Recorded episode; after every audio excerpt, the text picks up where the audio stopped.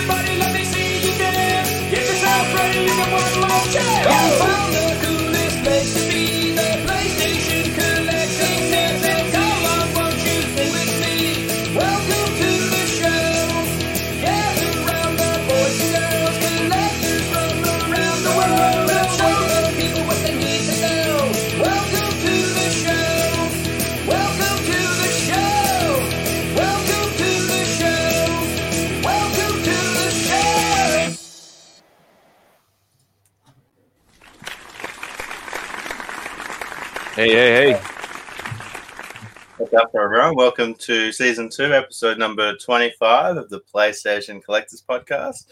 And tonight we welcome D Street back to the show. What's up, D Street? Welcome back. man. What's up, guys? Glad to be What is up, back. D Street? How you doing, buddy? I'm good as always, thankfully.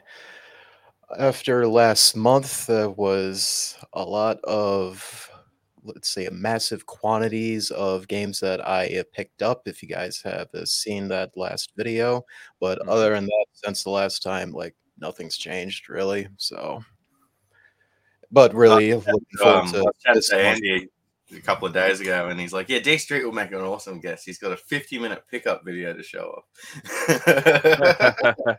The last one, what was it? Like an hour and 15 minutes? It was long. You know, you got some good stuff when the pickups is over and out long. That is Mhm. awesome, though. Looking forward to it. I love seeing the um the holy grails of PS2 sitting in front of the TV as well. I mean, what month is it again? It's it's October. It's horror It- month. It's October, so it's Oh, horror yeah. month right here. And I'll be Yeah. playing these for the first time ever this month as well. And I'm probably going to be streaming all three of these too. So that'll That's probably really be cool. fun. See, If you guys aren't already, be sure to just subscribe to D Street's YouTube channel. It's it's lowercase D Street six three one nine. So Mm. definitely go and subscribe, guys, and we'll get him. You're almost at a thousand subscribers, D Street. Go slowly getting there. Um, uh, just slowly making progress and getting back in the swing of things for putting content on the channel. But I don't expect like the live streams to really blow up because you know the you really like start getting uh, benefits from live streams when you know you have a big bait following, what have you. But it's uh, ma- mainly when I get to these, it's just uh, you know I finally want to have an excuse to play these games uh, finally, and uh, also get used to just streaming in general instead of just purely uploading a video. You know that's highly edited and whatnot. While you know live streaming, well, got to put myself out there and Mm. careful what you say or whoever walks in behind you hopefully doesn't ruin the whole thing or worse yet they unintentionally do a massive jump scare as you're playing stuff like that you know i know who wants could yeah. be something like that because that has like random jump scares i think which is basically the screen flashes white but hey we'll see when i play it for myself though to see how how much that i won't be able to sleep at night I say That'll find be fun, though. streaming is good to just talk to people while you're playing video games, and especially Yeah. one player games. Sometimes it can. I'm not saying it can be lonely, but it can be an experience that is a different experience when you're talking to other people, and I enjoy that. Mm, Yeah, that's uh that's one nice thing with live streaming is that when you have uh, your viewers uh, or like any of your say, say like your fans that have uh, watched you consistently and they actually want to interact with you, then that's a good way to go about it. Like I know if uh, say like maybe like five uh, um viewers that have come into my streams, uh, I've like instantly recognized their names uh, and we always just chat of like what they got for pickups or just general topics and whatnot too. So it's always a, a good excuse to also like engage with your viewers and whatnot. It's one of the best ways to go about it. About it, I find. Yeah, I spot on. And it doesn't have to be about the game. You know, you can if you're talking to someone one week and they jump in the stream a few weeks later, you can continue having that conversation and you know talk about game pickups while you're playing something. And that's I Mhm. love that. I love just having you know those individual conversations, but it's you know part of this whole big thing that everyone's a part of. It's, yeah, it's Mhm. awesome. One thing, especially about uh, horror games too, that I love streaming is like you said, like it's a different experience. Like if you're sitting there all alone in a room, it's kind of more freaky. I feel like if you're streaming, at least you can kind of talk to people, be like, "Hey guys, I don't want to open this door. I don't know about you." you know, you can kind of talk it out and like, you know what I mean? Like, I don't know. It, it's like nice to have the company. Like, I love horror games are some of the best games for streaming. I think they're so fun to watch Mhm. really entertaining. They're good to interact with the people, and even like I love watching people in real life play them. Like one of my favorite things to do is to have people come play VR and put a horror game on and just watch them get scared out of, you know, out of their mind. That's so fun. So yeah, Mhm. it's a good month for it. We do Uh, all definitely need to hit that stream button more. I know, I know. I, I I've been trying. My uh, my my my uh, second PSVR two headset died this week. Your What? second one. Your second one. Yeah, my second one now, playing Beat Saber. Same exact thing happened as the first one. I was just playing, all the tracking goes haywire, and then the whole headset shuts off and it just won't turn on and just reboots over and over and over and over again. No physical damage, no nothing. Just playing the game and it dies, and like it's like a software problem. Obviously, Yeah, it's warranties hard- on the headsets at least. Oh yeah, this will be the second time I ship it Oh, out good. for repair, which means they just send you a refurbished one hmm and don't solve Which, the which says to me that the first run of VR2s obviously have problems because you you're you're a collector. You're going to be looking after your items, but you're playing it every day. If Mhm. they can't last for a few months of everyday playment, then like are they going to be around in two three years when other know. people have really started to put work into them, like kids using them and stuff? You know, people that don't look after their stuff. yeah I'm, I'm i'm really disappointed with the the build quality like i said i like you said I, I take very good care of it. I keep it in a case 100% of the time. The controllers are always on the charging cradles. You know everything's taken care of. It doesn't get dropped. And it's adult owned. No kids touch it. Nobody does anything to it. I'm the only one who uses it in the whole household. Nobody else wants to put on Mhm. my nasty sweaty headset because the thing's it's gross. So it's like i I- it's just man it's, it's really frustrating. And um yeah you know whatever it is what it is this if, if it happens again like i don't know i might reconsider the psvr 2 period like i literally might just like sell off my psvr 2 games and get like a nice pc vr headset and call it a day and just then be like done with sony's If- because Uh, I don't blame you, especially after this. Now the second one died like that. It calls into question of the build quality of it. That totally reminds me of the Valve Index, which I have uh, myself ever since uh, it was like a few months after Half Life Alyx came out. But it is well known for that uh, headset as well. That the uh, like build quality is not well done to where like components in it just fail over time that the most common thing seems to be the cable which can be replaced but it is really expensive to uh, replace the whole cable because there's a lot of stuff Mhm. going on with it you know so much data the power's going through it as well for the headset uh, so yeah, it's uh, unf- really unfortunate when it happens, especially as you said, Joe. You take very good care of it. I know I take very good care of uh, mine as well, which is just being kept in a really uh, well protected and well padded uh, storage case when I'm not using it. And even then, it just stays in the corner whenever I want to feel like playing it. Have like two months later, possibly. Mm-hmm. Yeah, it's sad. Um, I don't know if it's a th- like I I went on some Reddit forums and there was other people having the exact same issue and they were all having the exact same issue with Beat Saber. So I th- personally think there is literally something wrong with PSVR 2 Beat Saber that is destroying the headsets. I'm just putting out a tinfoil hat conspiracy theory. I have nothing else to go on.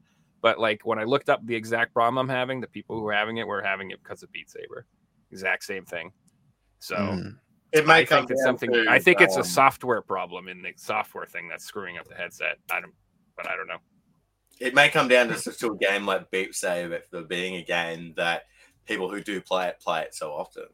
And you And know, you guys aggressively. just the ones playing your VRs the most, so that's why you guys are seeing Could be. the malfunction. Yeah, I mean, I I put uh, I think I have like I think I have 95 hours on it in three months playing Beat Saber, which isn't that much, but it is in Beat Saber time because that shit is tiring, bros. It's a good well, I, workout. I would though. figure like an hour of playing VR is Mhm. just to Sony. They would assume just an hour playing PS4 and an hour playing VR is two different things. You know, they aren't expecting people to be using their VRs for a thousand hours, and I'm sure they're not testing for those reasons as well. Mm, definitely not. I mean, I don't know. Ah, I don't want to talk about PSVR 2 all night. I'm just gonna get salty about it. Let's talk about something else. What else is going on? Well, we have some bad news, unfortunately. So, just a couple of hours ago, um, it broke that Best Buy, as of quarter one 2024, are going to not sell DVDs, Blu rays, CDs, and video games. So, this is going to affect us all, really. As we know, Best Buy are a retailer of limited run games. In particular, they Mhm. stock variants, their own Best Buy variants. That won't be a thing anymore. Um, like, this is one Steelbooks too, right? yeah, they have steel books as well. How Mhm. many more retailers are going to just stop doing physical stuff? You know, Walmart, Big W, GameStop. Like, there's, it just takes another one to be like, yep, let's just follow the ball rolling, and suddenly, you Mm. know, buy physical media from. It's this is the world we're in today. It's pretty scary. Mhm. depressing is what it is. I personally um I like Best Buy because out of all the companies that I buy from online, they are by far and above the most competent. Every time I buy their stuff, I get the right stuff and it's not broken. And I can't I can't that alone to me it makes them my favorite place to order from because every time ordering from Amazon forget it. You're not getting you. Who knows what region you're getting? It's not you know. It'll say ESRB, but uh, whatever. You're gonna get whatever the hell they feel like pulling out of the stack, and then it shows up in a piece of tissue paper, crushed nine out of ten times. It's like destroyed. Like Amazon just I don't know what it is, but the games they come destroyed. Not always, but more often than not. But but I've just had amazing luck with Best Buy. Like I get it's never broken. It's like on time. It's never missing. I don't know. Just had a good luck with them. And they also do have great clearances too. Like they clear out stuff for like nine bucks sometimes. Switch games for ten bucks if you're paying attention and you're you're there at the right time. So sad. It's unfortunate that for me, I never had a Best Buy around me growing up until where I'm living now. A Best Buy is much easily accessible. So, therefore, I even missed out on the Gamers Club Unlocked thing, where what was it, like 20% off of any game you would go in to buy at Best Buy.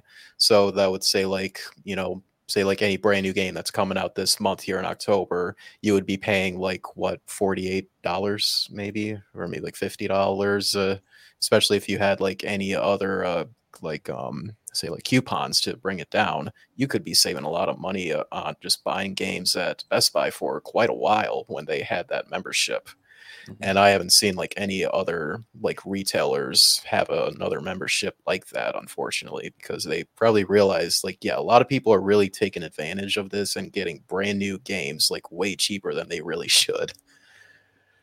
Mm-hmm. Funny, But- funny you bring that up. I, I used to work at a place called Woolworths, and part of working there got you discounts at all their different retailers, and one of them sold video games. So I was always getting 10% off video games. And it was one of those things that you just kind of like take for granted until you haven't got it anymore.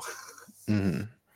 So in this case, Best Buy, uh, if they do anything with uh, selling games themselves, it's probably just going to be like you just see like a like a little booth uh, of say like for the Switch, and it's just those uh, stupid download codes that you'll take it to with the the um, checkout, and then they'll give you a receipt with the code uh, in there. Why'd you go to Best Buy to buy that instead of just getting it on the online store? Yeah, What's the exactly. point? It's it's just a gift at that point. you like- spent more money on gas then for no reason if you didn't Now, go to I Best Buy ask for you anything else. Do you think Best Buy? No, I'm not too familiar with their business model because we don't have it over here. Do you think they would move to an online model with video games? Like, do they sell said they enough? wouldn't. I'm pretty sure Best Buy said they're not doing that. They're not going to have an online presence for it either. They're just going to step out completely, which blows my mind. They must be losing money, or like that. They must see these sales declining. Like, surely they don't just just say we're not doing this anymore because we don't want to. It, it must come down to we're not making money on these products anymore, and we have to get rid of them. hmm So maybe Yeah. keep an eye out for the next uh, like few weeks. Let's say if they are still selling uh, physical games, uh, if for some reason they start having clearance on Oh, some of that yeah. stuff, I'm definitely keep an eye out hawk. for your local stores if they uh, are they still have games in stock and if they make any announcements that there's going to be any sales or clearance on that stuff. So definitely keep an eye out for that for the next like month or two, probably. Not God. just games, all the media is going to be cheap. And They were just you're like savvy, you can buy, buy two get two free all Blu-rays, Switch games. sell them on eBay, and buy video games with that money. So you can turn all that Mm. stuff into games. That'd be nice. Um, so I I I don't know. I'm I am 100% against the all digital future. I can't stand that this is going to happen, and uh, there's a lot of reasons. Um, but like one of the things I don't think people realize too is that like the way licensing works, um, stuff like for example, like have you ever seen shows that have been put back on streaming networks that don't have the original music anymore because they don't have the licensing to the music? That's that that's happened. I've yeah, seen that, shows that definitely does happen. they do not have the original music from what you used to watch when it was on TV, and like that sort of crap's going to happen too. It's like the perfect like, and like you know what It the new Grand happening. Theft Auto, Yeah, the new Grand Grand Theft Theft Auto Auto. makes couldn't have the music. That type of stuff is stuff that people don't think about, and these companies are not going to uh, pay to do that again. Just put it on streaming for you. And so, as far as preservation goes, you're going to lose um, the ability to see stuff the way it was originally intended to be seen. It's like how it's how hard it is to find the original Star Wars that hasn't been messed with. How hard it is to find that. It's like the old ass Star Wars, the originals, without any CG, without any fake Jabba the Hutt, all that crap. Not just the old regular movies. Like it's like it's like they've erased it from history. If you want to try to watch it and buy it, it's such a pain in the ass how they do stuff like that. And Mhm. And then Um, with TV shows, I know with like Friends, they edit scenes now. That if something happens and uh, we don't, this doesn't happen in 2024. So okay, we'll edit that scene, use Mm-hmm. AI to blah blah blah, and put in a new scene. Like that's happening, and Mhm. people are just accepting it. Like you know, for me, Grand Theft Auto Vice City is a different experience about the original music. I'm sorry, but it's not the same. Mm-hmm. It's not as good, and I'm not going to spend my money on something that was better 20 years ago and I already own it. Like, I'm not going to then- support that. there's ton like like it's always sunny in Philadelphia. That show has several episodes that are like no longer airable. They're like considered like no, you can't put them on anymore, and uh, so that you're just not going to see them anymore on streaming and on TVs. They just like if they don't exist. Whereas if you know you go down the old Best Buy and buy season four on DVD or Blu-ray or whatever, they can put whatever the hell they want on there, and you can watch whatever you want. And it's again, it's like another way uh, for I, it, it's a way for censorship to happen and like for people to control what we see and, and the way to edit the past. That's the thing. Another thing that they're going to be able to edit the past and re, redo it all the way they want things to be done, not the way that it was done in the old days for those stupid people. Oh, those old people. Like it's just so stupid. How they're gonna. You, you just wait and see. They'll they'll just redo everything, make it all crap. Looking forward to it Yeah, they will. against But- our will. Like we're all here, like, no, we want to buy it, please. And they're like, no, we won't let you, peasants. We're gonna take it away. So you can do anything f- to change the future, but you can never change the past. The past is the past. Sorry. It's- It's, it's history. happened. That's why we buy all this stuff here because you know it's history as well, and we want to make sure that we all can still experience, say, like that original uncut Star Wars movie back on VHS. If you want to go Mhm. that far to see the original intent of uh, what that what the director wanted you to see when they were making that movie, but Yeah.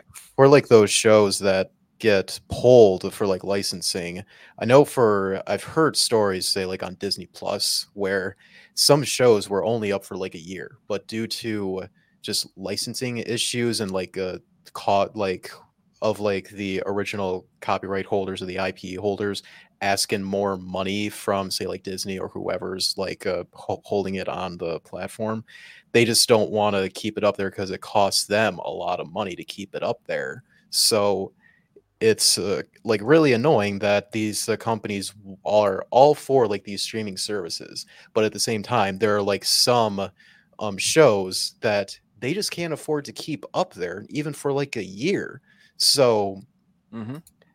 It's it's insane that if that becomes like way more common in the future which i feel like it will because it happens a lot for streaming services where it's either going to be like the platform is going to be suffering uh, money or the original IP holders of like the show or the game for like publishers and the and the customer themselves they could be end up spending a lot of money. So eventually is all this stuff going to crash potentially in the long run because it's just not sustainable for how much each side is asking for money that who knows if that happens maybe there might be a resurgence resurgence in physical media again. I'm willing to bet.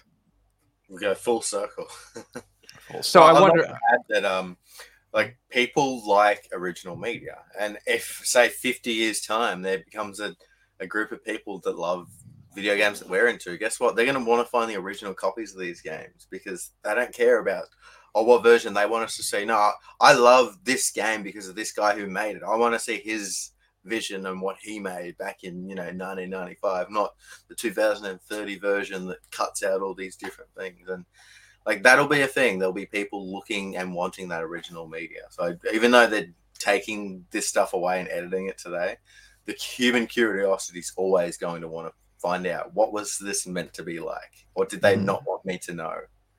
No, I, there there will I there will always be like like the vinyl scene how it had that huge resurgence. Vinyl basically died in the '90s, and then it came back, and now it has like a niche audience, but a large audience. It's pretty. It's popular, outselling you know what I mean? CDs. right outselling Yeah. CDs, yeah. Yeah, yeah, well, yeah, that's yeah. So I feel like there will always be that market for this sort of thing. It's just um, you know, what it's it, video games is different because it's it's it's it's not like ah, I don't know, the production cost to make games is so much and then like if companies aren't producing the game, I don't know who's going to do it. I think that it's just going to be like little printing labels like limited run and little companies that are just releasing games for as long as they can. You know, until uh yeah, but if they make enough up. money, a big company will come along and be like, "Well, these guys are making so and so. We can do this, and you know, we own AAA, AAA, AAA. Let's do it." So maybe a big company will get back into it one day. No, and they so. will pay up of actually publishing physical copies of like AAA games. Like one that is bringing to mind right now is that Limited Run is doing the Persona 3 portable and Persona 4 Golden physical releases on the current gen systems. Mhm. Atlus can't afford to do that, or Sega, because they own Atlus, they can't afford to do that at all. They don't want to do that. That's that's what it comes to. they really don't want to do it at all because they don't care, even though it's Persona. What whatever they do, what But- they want. Devin, if limited run, they have an open pre-order, right? Let's just mm-hmm. theoretically say they sell a hundred thousand of those, like it's their best ever sale, and it like absolutely blows away expectations. Wouldn't that get Sega and Atlus to be like, "Hang on, we've just lost out on all these profits that we didn't even think was a thing because these there's a customer base there." I'm Mhm. not saying that'll happen, but I would assume that these would be two of their better selling games that they've ever done, right? I'm I don't want to spend any money on limited run again, but I'm buying these games because I don't want to miss out on them. Um, exactly. Like the Persona 3 Portable Collector's Edition, uh, I bought that, even though I will almost never buy a special or uh, limited edition from them. But this is a really special case given how much that I love Persona.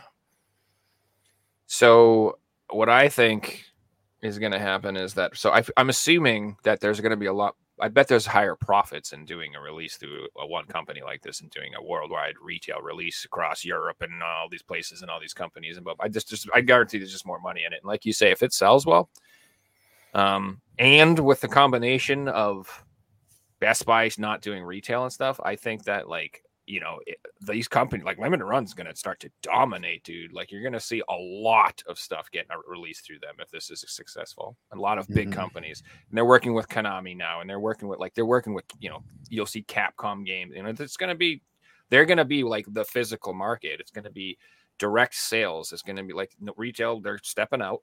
I don't know what they're going to do. They're probably just going to all go to business in the long term. Like Best Buy itself will just become Circuit City, die. You know, that's that's the end of that story. They're not going to bounce back.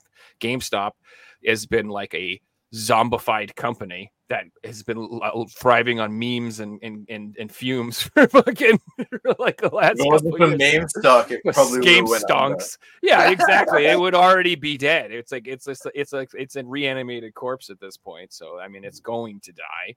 Um, so I don't know, man. I think it's just going to be all online direct sales from these companies, and that, that's all we'll have. We'll be at their mercy, waiting for years for our games, or or you buy them digitally day one, boys, and we'll be we'll be those old timers. And I hate that already. Like if you're like uh, you know, it sucks when you want to play a game and everyone's playing it for a year before you get your game.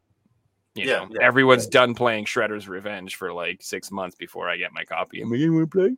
No. Okay. And then so you get the FOMO, and then you end up buying the digital copy while you wait for your physical copy. It's a bunch of BS, man. In particular, online games, because if you're not playing from day one, you're behind the eight ball, and it's going to be harder to catch up, and you're not going to Yep. meet up with other Fighting games or and You're something? going to find it even harder. Fighting games, yeah. Any Hey, skill I, based. I have a question that you guys probably wouldn't know the answer to, but I, I would like to know how these deals work. So, like when Atlus, so when Limited Run signed this deal with Atlus and Sega to make Persona 4, would it be a deal that they're paying for the license, or would it be every copy we sell, you get a certain cut of that to encourage them to sell a bigger amount? It, it is quite interesting to know like how much it would cost to bring an old game. Well, back. what's the difference that they split uh, for you know licensing payments, uh, limited run actually making the all the physical goods for all the editions that they do? So yeah, it's definitely something to ask. Uh, and and from what I uh, understand, you know they though may have changed in like recent years. Is who knows that limited run actually does another print of some of their games uh, down the road because I swear it happens uh, that VG Plus suddenly gets restock of some of their games, but Hmm. They it just seems like it's uh, like they it's a one time license thing for them to print all these copies and never again. So for in terms of say like constantly renewing licensing fees uh, the limited run to whoever whatever company that they're making a game of it's probably not a thing for them possibly because it just seems to be a one and done thing for them for the most part but who knows how much of a cut uh, Sega is asking out of Persona, given how big that IP has gotten in the last decade almost. leaning going back on the fact that once they do sell out, there isn't like a second print. I would assume it is just they're paying for that one thing. Like you'd, you'd assume if a game sells outright, you want more copies to restock so you can keep selling them. Well, limited run don't do that. At least if they do, they don't advise that they're doing it. Who Cough, who knows cough, that if at clear the point who knows if we'll get to the point where all like the major retailers uh, just outright stop selling physical copies that there's going to be way more demand against a limited run to have way more physical copies of games because if they're going to be one of the only few doing it anymore they can't like keep only doing like a single print run of a lot of their stuff forever especially if it's going to get to the level of like AAA games that gets all the marketing attention every Mhm. single year if they ever get to that level they can't afford to do that because they will have way too much demand, not just from customers, but I'm sure from let's just like a big crazy example, say like Assassin's Creed, that Ubisoft they they definitely want to have lots of copies of that made for everyone, you know, across all platforms. And if it goes the way of retailers closing down in other countries, what happens if they suddenly got to supply the whole world? You know, the UK Mhm. want a hundred thousand copies. This country wants a certain amount of copies. Like that, they would really be taking on the reins of you know where now. Like, Well, they they have distributors uh, in Europe and Japan now. I think, don't they? That they have like actual partnerships. yeah, yeah, yeah, yeah. They do, they do, and they they also have all their small distributors that they work with. But like we're talking in the days where Amazon, GameStop, Best Buy all exist. What happens once they all cease making video games and customers are still seeking out physical copies? Like demand would absolutely blow up. I, I hope they can handle it too. Well, I imagine. Have you ever seen uh, Road Warrior? You know, the guy with the mask. I'm just gonna pull up people's houses in my car. Like, Give me your games. Come out. You know, something like that. It'll be something like that. I'm assuming. Uh, fight for survival. You know. Sorry. Hey guys, maybe on to some new news. Um, during the week, we had an announcement by Sony. They dropped a new PS5 console, PS5 Slim, a PS5 Slim with a digital version that's going to be fifty dollars more than the previous digital version. Trying to normalize that. Uh, also, the consoles are different shapes to the previous ones, which you're like, oh, that's great. But then you think about it, and you see those things behind Joe, the console plates. Well, they're almost sold out already for the original PS5. Mhm. If PS so PS5 have also said that once the, they sell out of the original models, they're not going to be making anymore. They're only going to be making the slims. Yep. Says to me they're not going to be making the plates anymore. They're already going for two, three times the retail. What's what's going on with their plates? That's going to be a Mhm. very expensive item, and that's not good because I know a lot of people that want them. The is- the Spider-Man 2 face plates. Imagine how much those will go for years down the road. Final Fantasy ones, like Dude, they're already insane. The Mhm. Final Fantasy ones are already uh, for the. So it's funny, like, so um the the digital one you can get it for like a hundred but like the actual disc version it's like 200 250 300 dollars to get this get this the, the the plates for that right now. It's absurd. There's Uh, much so better much Spider-Man fans out there that will pay it. the spider-man ones you can get for like 150 bucks still on ebay and there's those aren't that bad but uh the final fantasy ones were only sold in japan and they wouldn't ship them to the united states and it was just a big pain in the ass so they're, they're just a little harder to get. Um I don't know if they did it yet, but I did hear that Best Buy, if you were a member of their premium program or whatever, you were they were doing a restock for the Spider the Spider-Man plates. Just so you guys know. So, but you have to be a member of their um, whatever their club is, whatever the hell they have, to get them. That, that's good though. It stops scalping. It stops people buying ten copies through ten different accounts because you know you can't have ten memberships unless. I mean, if, if you have ten Well, memberships, you're you're making Best Buy a lot of money, so they probably don't care. I literally got pissed off and just um, bought the whole console again. So I have two PS5s now because I was just so furious and I knew this would happen, and I was just like, I'm done with this. And I'm glad because I wanted a second one anyway. Yes, I I do know want to get the new it's- Slim myself, so that way I have a second system where the Slim will be like my primary one that I use up here, and the my original launch one uh, will go right in, in the basement, which is where the VR room is set up, and be primarily a, uh VR system. Is the way that I plan on going about it. In Yep. Australia, the way the plates got released is terrible. So they got released for EB Games, right?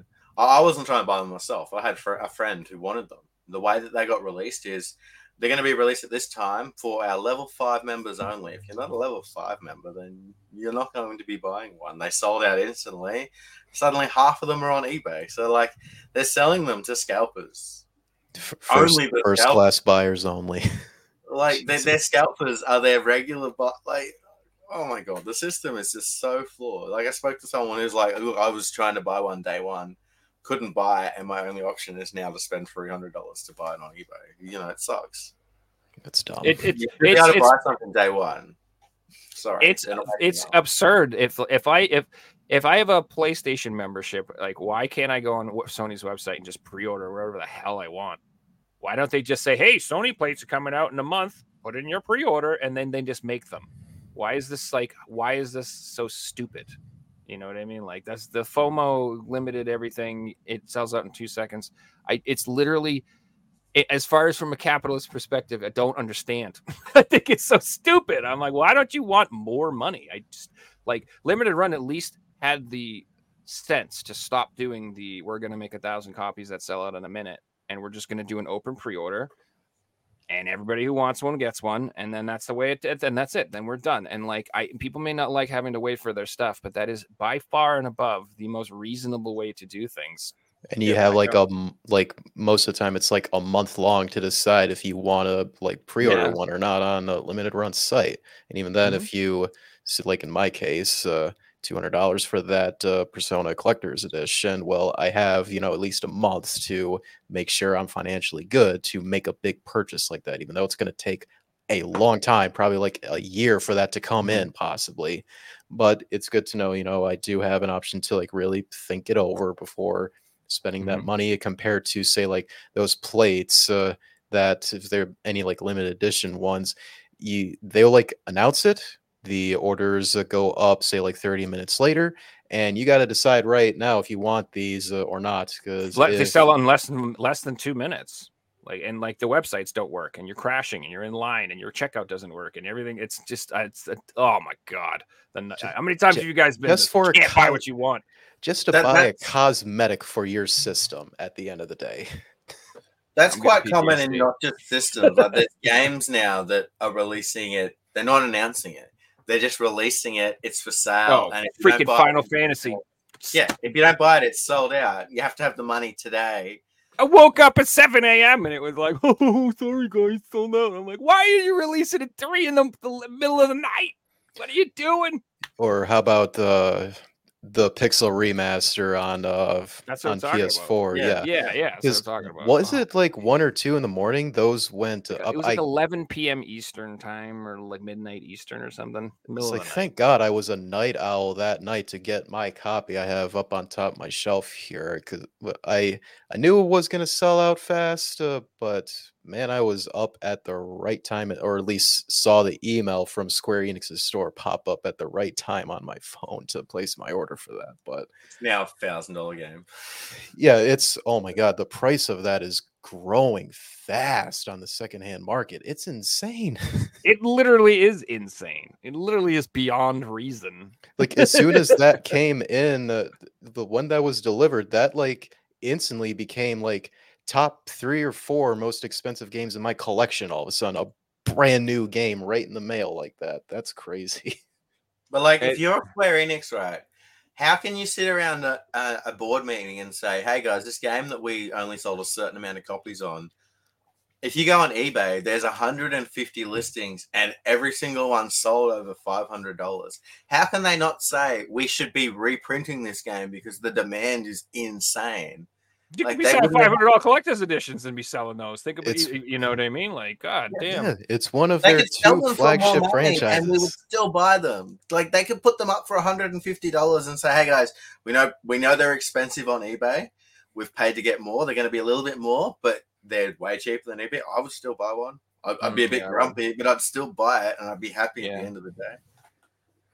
who knows what happens at the board meetings for that particular company. I mean, you remember like for the last like two years, their wonderful CEO was really pushing NFTs, if you remember that. Hmm. We'll see if that actually comes to fruition. But I swear to God, but, there's a lot of these people that they they these companies resent the fact that everybody loves their old stuff. And Nike, Oh, it's like a band that's like doesn't want to play their hits anymore. They're like, how come no one likes the new album? Why not? Come on, guys! Everybody will sing the new album, and everyone's like, boo! No, play your hits. This shit sucks. You know, and then that's and they're just like, okay. But I swear to God, they have like a meant like, especially Sony. Like he's there, like nobody likes our old stuff. Why would anyone want to play that crap? And everyone's like, dude, oh, that Like, lovely all quote day. from Jim Ryan. seriously. I'm imagining God a he's board gone. that meme where they got three people sitting at a table. One's like NFTs, one's like digital only, and then, then the, the guy who gets kicked out of the window is like, "Let's reprint the Pixel Master Collection." Yeah, exactly. Yeah. Gosh. Um, I, I honestly want them to reprint it just to like to like to stick it to the people who are doing this. You guys are nuts. Relax. Thousand dollars for this stupid game. It's like you could buy all of the actual games and the consoles for like that much money. Probably you could buy like a Nintendo and a Super Nintendo and all the carts and the Super. It's for a thousand bucks. Damn, dude, what do you? You don't need. You get you could get a nice CRT. You get a little upscaler. You know what I mean? Like you could freaking a lot of thousand dollars. What? Is, I don't understand. What is like? uh, Whatever you guys. I mean, it doesn't have to make sense. It's collecting. Does any of this make sense? No, none of this makes sense. But Not- Yeah, not like, to I want that in my any of this makes sense. There, there's a price that it doesn't make sense anymore, you know. But unfortunately, there's people out there that it still makes sense to them because they want it for their mm-hmm. collection and that's their collection. And you know, if you've got I the do- disposable money, then you've got it. Good, good on you. Well, that's the problem you get into when you're like, I want a full set of something. If you commit, now you're committed to shit like this. Whereas me, I can just be like, I have my little Switch copy for like sixty nine ninety nine, and it plays just fine. And if I ever would like to take, and I can open it, and I don't want to cry. I can open that thing and play it, and I'm like, all right with it. If you have that PS4, you're not opening that. You'll puke. You'll be like, "Whoa." You're not gonna be. It's like, how can you? I don't know. Sean Powers can, but nobody else I know that can open that stuff. Like, I, Mm. just, I just couldn't. I couldn't. If if I got a copy of that game, it, no way I could open it. Maybe if I got two, but even if I got two, I would feel terrible opening one of those once it gets to be that expensive. It's like, I, would add though, Joe, the value of an open copy would be pretty much the cheapest sealed copy on eBay. Mm. Yeah. It's like um when you see open limited ton, run yeah. games for sale. An Mhm. open limited run game Mhm. is pretty much sells for the cheapest sealed copy of a limited run game. You That's don't fair. see open limited run games. That's not a thing because people that open them want to play them and keep them. It's the Mhm. people selling them keeping them sealed. You know, so it almost is a if you open it, it still has its value because Mm. ninety percent of the people buying it just want to own it. They don't care that it's sealed or not. You know, it, Uh, that's that's how I am. I, I I like buying open copies. That I would prefer an open, nice condition copy any day, because then I no guilt. I can open it, play it, still looks nice. Yeah, unless I'm specifically buying it to. but you can't open it yourself. No. Someone else has to have opened it first. yeah, and then it's like there's no guilt. Exactly. It's like oh well, this is just it is what it is. So I said, you send me all your games, I'll open them and get the, and then I'll send them to you, and there's no guilt, and I get my addiction. I want you Smell it. sniffing sniffing all my games, buddy. Wh- wh- What's being stored in those that caused you to whiff like that? Good God. Figsy's Those are addicted You stole the merchandise and then No. screwed you over. Honestly, Figsy's I gonna haven't be been a steel game in so long. Figsy's gonna be in Best Buy on the last day, just opening all the games and smelling them like, no, no, I need my fix. No, you can't take it away. Cyrus is asking, what's your craziest purchase for the collection? That's a good question. Hmm. It's a tough one because I've bought in things that are worth that and that are even worth more than that today. But then there's things for the collection that I've definitely bought that like it's like there's no reason bar like getting a full set to buy that. So okay, Odin Sphere for the PS3 for me. It's not the most expensive game I've ever bought, but I paid $180 for it because it was the final Oz Power game for a full set.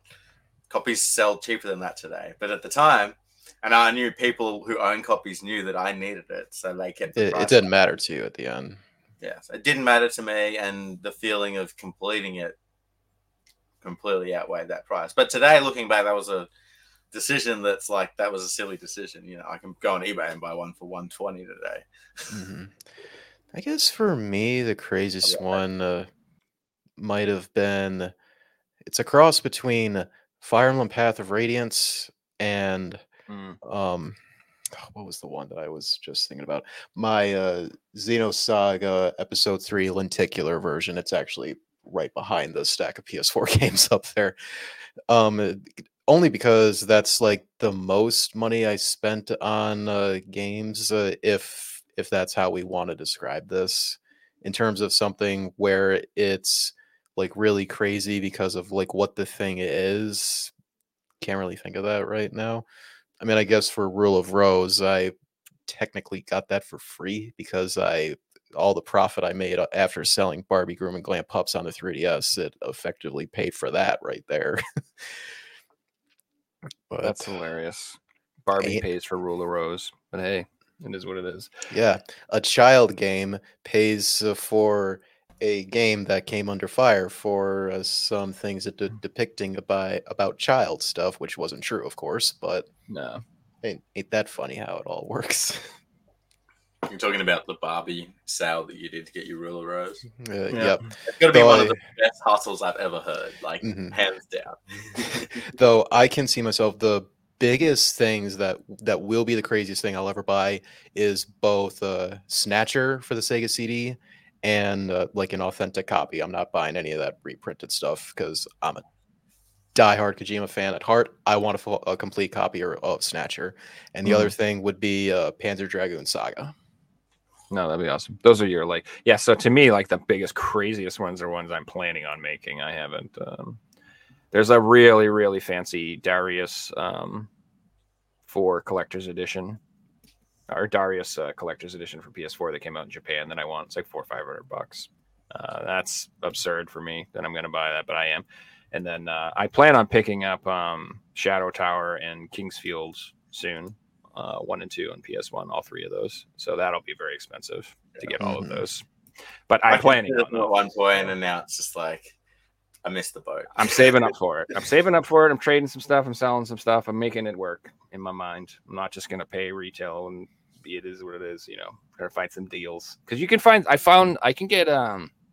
I've seen King's Field 2 reasonable. I've seen some good deals on King's Field 2. King's Field 1, not so much. Shadow Tower, no. No deals. Shadow Tower I saw in one of my local stores, and oh my god, it is insulting of Mhm. the price it's selling for uh, combined with the condition of it. It's like the um the the manual itself.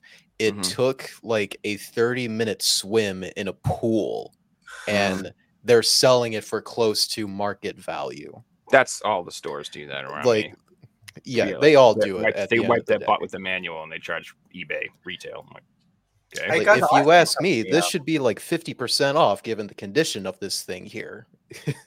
That's I great. seen something pretty rare for sale this week that probably shows up once every two years, and it was in the PSYC group on Facebook, and it was a PS1 minty copy of Cindy's Fashion World, which is the most expensive power Pal game, game, right? Yeah, yeah, yeah. two thousand pounds. Um, there wasn't a price on it; it was make offers only, and you know it went to PMs and things like that. But it's it's one of those games that it doesn't even show up once a year; it shows up every couple of years. So it's pretty special to see it. Mhm. There was also there was also a copy of the most expensive PSP game show up. I'm just gonna grab the name of it. Bear with me one second. Is it that one that was only at select hotels as like a tool or something? Different one. I, I know the one that you're thinking of. This one is uh,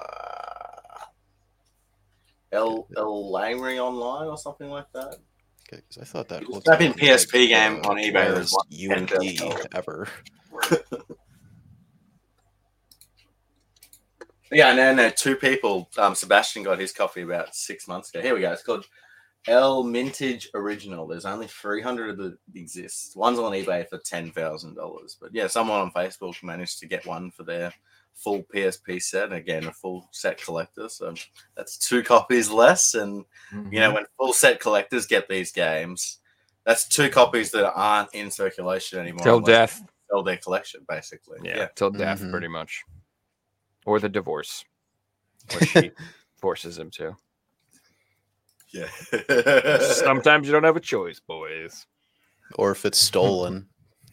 Mm, there's that too. There are crazy stories. That, I mean, we heard the story about the divorce and the um the kid sold off his dad's collection for you know dollars of what it was worth when it was worth like two hundred thousand dollars, and he sold it for like two thousand dollars. Like those stories are out there. I know. That's Mm-hmm. why every time I see a video or a story about somebody who got some great deal, I'm like, on the other end of that is some sad, sad man who's like, I went off to college and my damn mom stole my TurboGrafx collection. Why? I like those stories that you hear when it's like someone's mum sold their collection and it's like a, a 30 year old or 40 year old and their mum still has their collection in their childhood house. It's like, if you're at Mm-hmm. That age, go and get it. Sorry, but Yeah. your mom's probably at the point of her life where she wants to declutter the house. Mhm. That's true. fault. That's fair, but uh, at the same time, you know, it's you know that that's that's different, you know. But like I when I was a kid, like I remember, um, uh, my I'd split custody. I would go back between my parents' house, and one day my mom just decided to give away a bunch of my toys to the neighborhood kids because she's like, "Yeah, you're old, you don't need them anymore." And I came back, I'm like, "Where are my stuffed animals?" she's like, "They're gone. I gave them away." I'm like, "You gave away Mr. Boo Boo?" You know what I mean? Like, what the fuck? Yeah, yeah.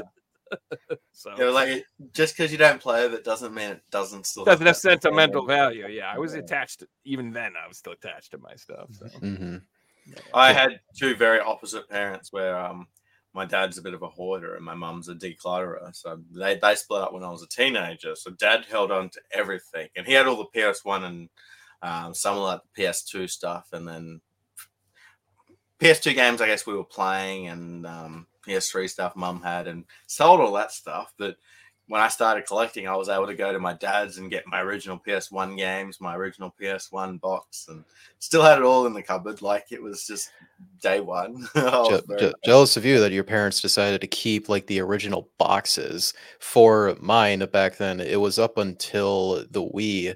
All of, as far as even like the game cases, we threw all that out. We just kept the game discs in like this little binder for every single system. Mm-hmm. Thankfully, today I have pretty much everything back that I used to have uh, back in my youngest years. That really the only expensive one that I had to get was really just a Def Jam Fight for New York on PS2, which that was my uh, brother's game back then. But other anything else I would have had back then is nowhere near as expensive as that game is today. It's almost how everyone starts collecting, and you guys are probably the same, right? You get into video games, you enjoy it, you buy a couple that you want to play, and then if you start collecting, you buy your childhood collection, right? That's Mhm. what That's what I I did. rebuilt. That's started rebuilding my childhood PS1 collection, and then it just spiraled out of control, friend. Thankfully, the was only RPG I had back then was just Final Fantasy VII. So buying a lot of RPGs today, if I wanted to rebuild that childhood collection, thank God it's not expensive to achieve uh, that like sub series, your childhood games. Fifteen So that- million of these exist. But that's what ha- I literally say. I I was always into RPGs in general, but so I bought mostly RPGs from my childhood, and then I was like, well, what other RPGs are there on the PS1? And I'm like, I should get So those too. many. Those should be great. Yeah, I got them all except for Valkyrie Profile, and um, I don't know if I'm gonna pick that one up. I'd like to. I, I bought that thanks to Barbie as well. pretty expensive that one. Uh, I would like that one. Um, yeah, I would like Clock Tower one and two as well on PS1. But there's a lot of My stuff. on Barbie it. experience was completely Mhm. for um from limited rare games where you know, I bought it at retail and I ended up selling it for two and a half thousand dollars and I used that money to buy games that were games that I wanted but were more expensive than I wanted to spend. But when you get money off a sale, you know, you don't have that feeling of guilt buying something else because it's like, no, no, this money was from the video game. I didn't I didn't work for it. You know, I don't feel as Mhm. guilty buying those things. And I was able to buy a few holy grails. I, I believe I knocked out a lot of the um, box Lego games after that, and like some of those were going for hundred euros a piece. You know, and it's I want this set, but I can't justify spending you know hundred euros on just one box game. Where Mhm. I think I Mhm. dropped like thousand dollars the night the money came in and just bought all this stuff. So it's funny that you say that because for so long I was always on like I can't justify spending a lot on an expensive game when I can buy all these other things, and now I'm at the point where my space is running out, and I'm like, I prefer to buy expensive things. I'd rather just save up and get one thing because at least I can store it and I have that one thing. Whereas opposed to like, there's lots of games that are cheap that I'm like, I want the. Then I'm like, no, I'm not picking that up. I don't have a room for it. Like I just, ah, it's a lot of games like that. I get that, Joe. And um, once you start to run out of room, it then makes more sense to buy that one game that fits in the collection rather than and then know, you start selling 10 games to afford the damn thing and then you now i can buy like some more games so that's it's just all about for me i have to recycle up my my stuff that's all You guys want to play the Figsy quiz?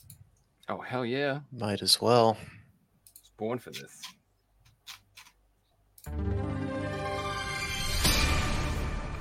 That means chat. You guys are going to be playing as well. Let's get the chat score up. Bear with me one second. I'll just put it on the screen. That'll be easier.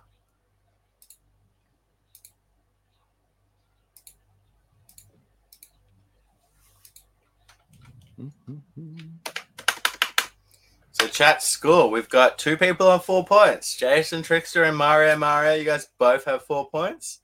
Banfi has three points. The Collectionist and Cyrus both have two. And then on one point, we've got Windy Corner TV, Jimmy J, Lulu Girl, and Westman. So first person to five points will win a video game shipped anywhere in the world. Meaning Jason and Mario, you guys have the chance to win a game today. So good luck. Um, once someone wins, points will be getting reset, and we will have a new competition. Just to let you guys know. However, today's chat question we need the full video game title.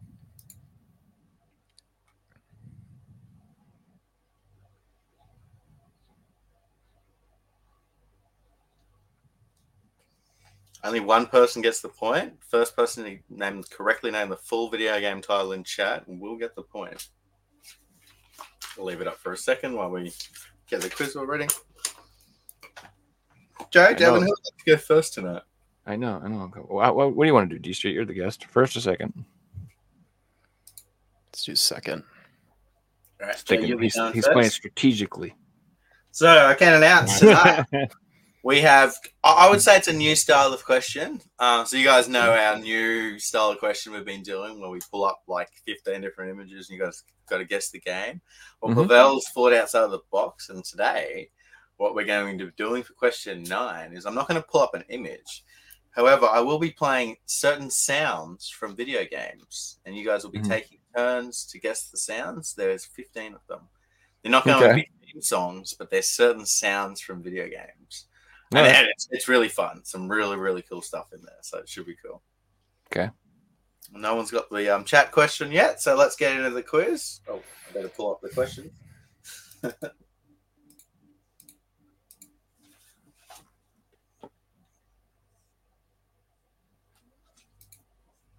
All right, Joe. Question number one. How many PS3 games have Ratchet from Ratchet and Clank as a playable character? Is it six, Hmm. seven, eight, or nine?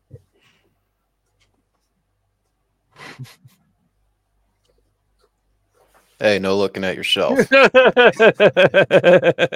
you talking about? about? So I know how many actual mainline games there are, but here's the question: Is he in like some fighting game, or is he in a racing game, or is he in some sort of other thing? It's like all of his appearance across all PS3 Every games. appearance that Ratchet made on PS3 as a Oh, playable for character. God's sakes! I mean, this is. I will say seven. Incorrect. Damn. Sorry. It's I mean, eight. Incorrect. So the answer was nine. We had ah, the Jeez. seven mainline Ratchet and Clank games, and then we had PlayStation All Star Battle Royale, yeah, PlayStation Move Hero. Move Heroes. Both of them. Damn. All right, moving on to question number two. Devin, this one's for you. How many unique One Piece games are there on PS3? Are there three, four, five, or six? There is five. Incorrect, Joe. four. Correct answer is four. Joe takes the point. Sweet. I mean, I was I've been literally been buying One Piece games, so There was a trilogy and then there was a one and two double pack, but mainline Hmm. titles had the four. All right, moving on to question number three. Joe, this one's for you. In what Metal Gear game title, to create more than one save slot, you had to pay ten dollars? Metal Gear. I mean, I should know this. I'm assuming. Uh, survive. I don't know. Correct answer is Metal Gear Survive. Yep. Sweet. I'm like, which one did Gear every question? which one did everyone hate? Like, I think it was that one, so I'm assuming it must be that one. All right, Devin. What is inside of this Game Boy?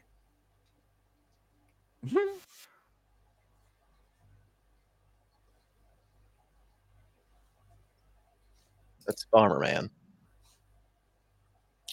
Well, it is Bomberman. That's not the answer we were looking for. Joe? like what's like it's it's it's like a swatter. It's like a swatter game. Squirt gun game thingy. Like you squirt the little things up. That- I mean, I don't know what you're asking. What's well? That's not the answer. So Mm, Okay. you Then might I- you might you might be thinking like that's not what it is. So, Oh, then I don't know. so the correct answer was shampoo. That's shampoo. That's shampoo. Okay. All right. All right. All right. Well, How does it come out? on to question number five, I can confirm that we have a correct answer in chat. And getting three points, correct answer goes to the collectionist. Well done, collectionist. And the answer was IL2 Sturmovik, Birds of Prey. That was a tough one. very nice. Yeah, I, knew the birds of prey, but I had no idea what that first part was. Collectionist goes to three points, and you are now two points away from a video game. This is um, this is getting getting exciting. that is, yeah. All these people be on four points. All right, moving on to question five. Joe, this one's for you. Okay. What does YLOD mean?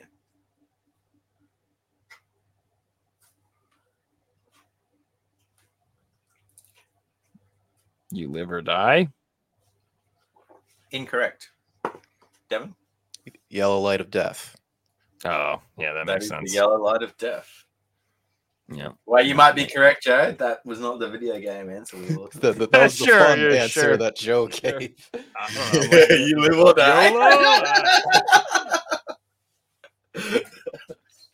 All right, question six. Devin, this one's for you. PS1 Taxi and Taxi 2 game titles are region exclusive for what European country? Um, taxi games. These are. Taxi 1 and Taxi 2.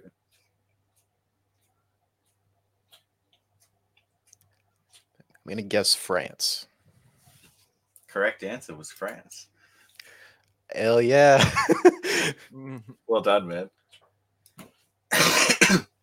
How many Alright, maybe that's a big potential answers you could give for Europe? You know. Oh yeah, God. yeah. No, no, you did well. There's 54 countries in Europe. You did well. I was gonna say You're like, I only know two of them. yeah, only two were coming to mind. The other was Spain. All right, before we move on to the next round, we'll get a quick score update. Joe's out on two points, and Devin's also on two points. Game on, guys. Very So this exciting. next round is going to be guess the covers. I'm going to show you guys some photos, and you have to guess the game covers from the photos. Joe, here is your picture for the week.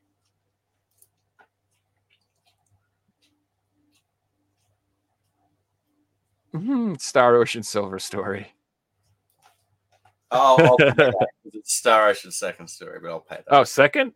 Oh, okay. All right, sorry. The silver's like the Figured second tier. Second. Oh, I'm thinking of Lunar. It all just meshes in my brain. Isn't that the Silver Story or something? I I don't know why Kingdom Hearts was Silver mind for Star that. Story is Lunar. Oh. Yeah. You give me the point though, right? Woo! I'll take it. All right, uh, Devin, here is your question of the week.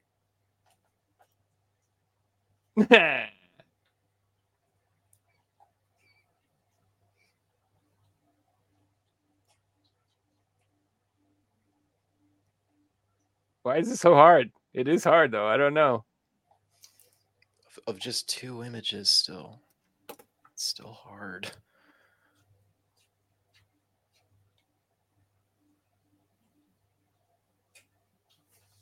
So what- what's up with that bird on the left, bro?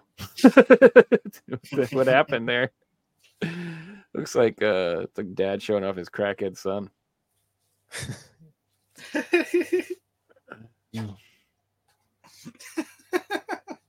you know what I'm saying? I think it's a baby bird, and these feathers haven't formed yet. Oh, all right. I'm sorry. I'm being mean to the hideous looking baby. I have no idea at all. Now, past Devin. Pass, yeah. All right, I'm Joe? terrible at these things. Dude, I this is a tough one, man.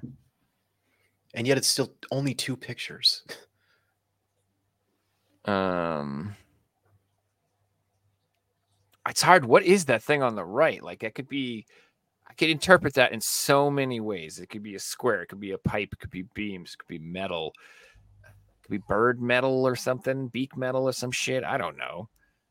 Something metal. Um something flying metal, bird metal, flying beak squeaking. Final answer.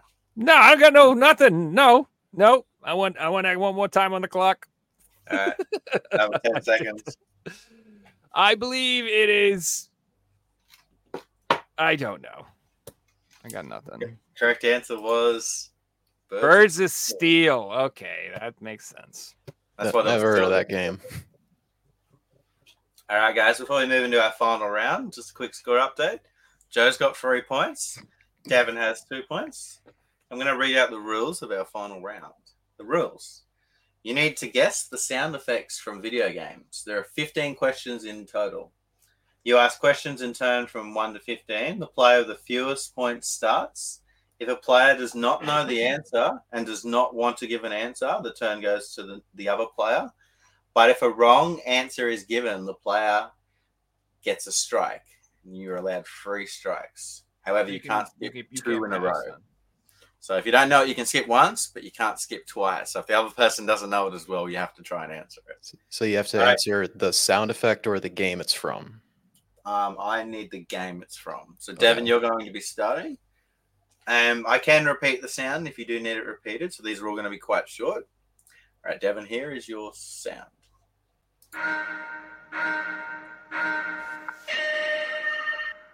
That's Gran Turismo. That is Gran Turismo, correct. Joe, number two.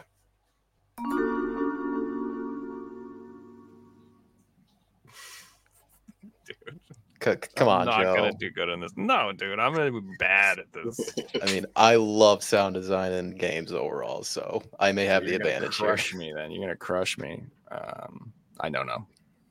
No All right. idea. You- do you want to pass or do you want to answer? I want to pass. Okay, Devin. That's Tomb Raider, PS1. That is Tomb Raider. That's the s- Hmm. secret sh- um, shrine sound.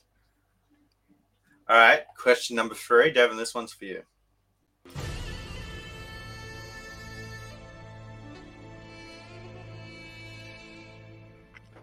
That is Uncharted when you die. That is the death sound from Uncharted. I'm gonna get crushed. I don't know any of these. You don't know that. You ever done crushing runs or Bro. the amount of times you die on the hardest I- difficulty? Go ahead. All right, question four. Joe, this one's for you. Mm-hmm. What have I got? Oh, it's Crash Bandicoot. you better is know when you get that. an Aku Aku in Crash Bandicoot. Okay, thank God. All right, all right. I'm Jesus. All right, thank God. I All got right, question five. Devon, this one's for you. Play that again. It's familiar.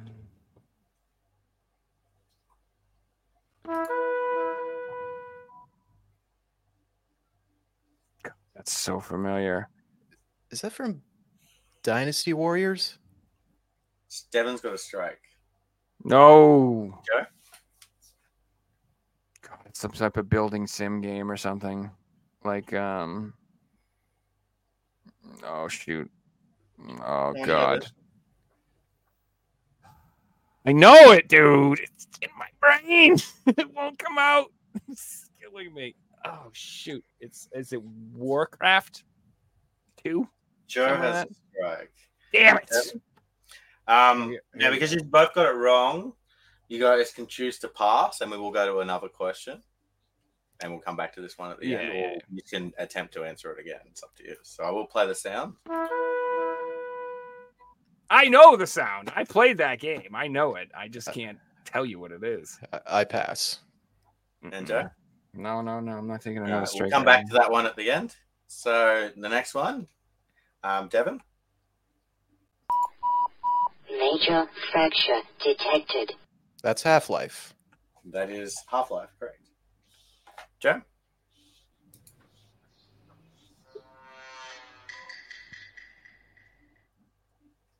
Ah, God, dude.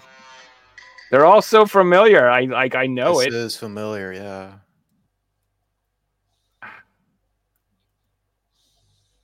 I'm You can passing. guess or you can pass. Pass. Pass. All right, Devin. I pass. All right. Um, You didn't plan for this. yeah, we'll just move on to the next one. We will come back to these at the end. Okay. So, Joe, your next question.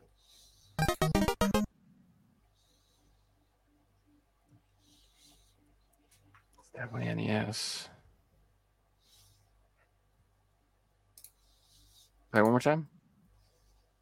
Sorry, just realized one was Okay.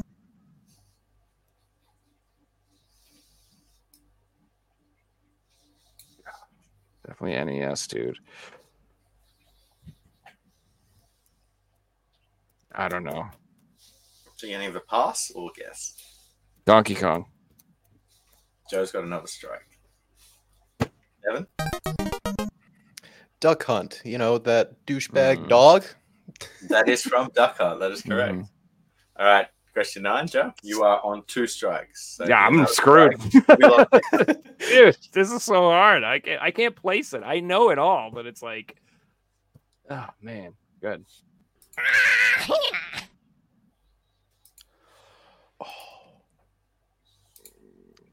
Um, sounds like one of them rabid things to me, dude. From Mario Rabbids, but I'm wrong. So go ahead.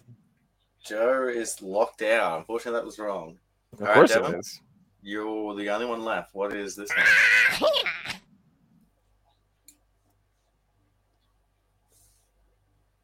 You can pass if you like, or you can attempt to enter. You'll pass this for now. All right. Yeah, you can't pass this one. Hey, listen. Navi, Navi from OOT, Ocarina of Time. That's I knew that one, bastard. That's the only one that instantly sprung to mind. I take it. Uh, All right, Joe. Unfortunately, Joe, you're out. But Devin, I'm here dead, is I'm your done. next one, and you can pass on this one too.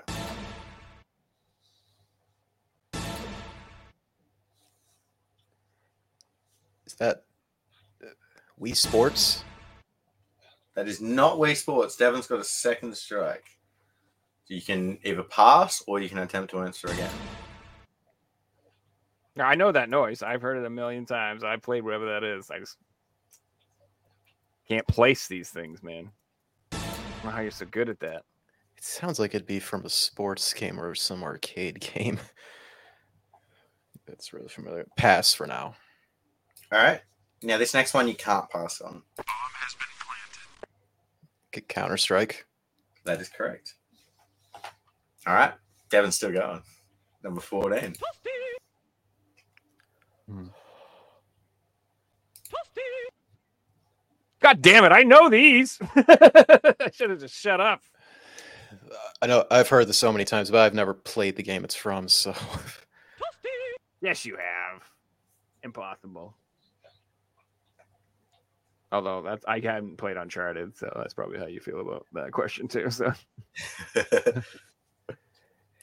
Is- is I that- played it, but I can't remember the death animation from Uncharted. mm. Played it like on PS3 back in the day, you know. Is that Earthworm Jim? There's not Earthworm Jim, and Devin is now out. So I will it's Mortal over one Kombat. He's missed. That was Mortal Kombat. I don't play Mortal Kombat, so I wouldn't know. That sound here was from Tony Hawk. I don't yeah, play Tony Hawk. that's Hawk. definitely what it is. Tony Hawk. I've heard it a million times. That was Pac Man. Yeah, When when did you play that one? that's he had. He that's he didn't play that one yet. Did I miss that one? Oh, okay. Yeah. That was from Angry Birds. And the one you Oh, missed that Joe, I know you knew because you you got the fucking genre. Dude, I Age- know. was- Age of Empires. Yes, I. I, I, that I'm was saying Age like of it's Empires. Really? I- played it's the in crap my out of head. that. and I know it. Like like with that and like Duck Hunt. I'm like it's NES. I've heard it a million That's times. the I sound that happens when you um you level up your settlement. It will make Yeah. that sound. There is one more, but you didn't get to the final question, so we'll save that for next week. No, no, let's do it. Uh, Come on. Come on. The first finish Joe four, but out on nine points. what? Big win this week Wait. goes to Devon. No, Congratulations. that's not what I had. I had. Uh, I'm pretty sure this is what I had. Is that not right? No. No, that's not Just right. kidding. Why did it say 37 Joe and me too? I- uh, no. Well done, All right. Devon. That was impressive. with the song. Congratulations, sir. Good Very nice. comeback for- compared to last Yep. time. Good God. Very nice. Needed some redemption after last time. You introduce sound design and music games. Oh, I'm I'm all over that stuff. Awesome quiz again this week, Pavel. That was Yeah, really that, that was cool. There was good sounds too, because it wasn't just like soundtracks. It was no, these are in the game. And Oh, it was all to- good stuff, and it was all recognizable. I it's just uh, like I said, I've abused my brain, boys. Doesn't work like it's supposed to anymore. I don't know. It's just what it is. And collectionist, well done, man. That was that was a hard one again in chat. I know Mhm. chat's questions have been getting a little bit harder, so well done to be getting the points. They have the worst of it. Like, I mean, those uh, those questions of like, uh, hey, random pictures of nothing to do with anything. I can't do that worth shit. I'm terrible at that stuff. So I glad love I'm not in ones. chat for that. Hey, Dexter, I wanted to ask what you've been playing, man. Well, glad you asked. Last night I finally uh, played through uh, Policenauts for the first time. Oh, nice. Nice. and that was with the official PlayStation mouse that I got uh, like a month or two ago. And safe to say, uh, it's probably the weakest game Kojima's ever made. Honestly, uh, it's still a good game. Keep in mind, but it's not uh, memorable at all. I could only name like one thing from that game that would be like very iconic and memorable because you know, like uh, say like MGS one, two, three, like there's so many memorable moments in those games, and it's still so much fun as well too, especially MGS three. But Policenauts is just uh yeah, that was a good story and the setting was cool and the two main characters, uh, Jonathan Ingram and Ed, uh, they were they were pretty likable characters, uh, but it's just a game like uh, yeah, I played that and I'm probably to forget about in like 2 months possibly, but regardless very happy to finally play that game cuz Kojima is my favorite developer ever. And then what I plan on uh, playing next will I don't know, probably one of those three games, possibly, or maybe this game, Cold Fear, or Oh, maybe Parasite yeah, Eve, possibly. Par- Parasite Eve, I played like halfway through it, maybe like a year ago. I don't know why I didn't finish it at the time, but hopefully, like this month, I'm gonna go back and actually play through this finally. That's I really the- enjoyed. I Call want Duty, I want Parasite Eve to have a remake more than anything. That deserves a proper PS5 HD remaster rebuilt from the ground up. Absolutely, Like, that's the that's- one IP. Screw The Last of Us. Give me Parasite Eve. That's the one IP Square Enix uh, owns that they need to bring back is Parasite Eve compared to anything else that they own, in my opinion. I think it would be a, a huge success. No, no, I- I'll disagree. Sleeping Dogs needs to come back. we need a Sleeping Dogs too. I'm surprised they didn't make a sequel to that. That game was pretty fun. Yeah, Mm.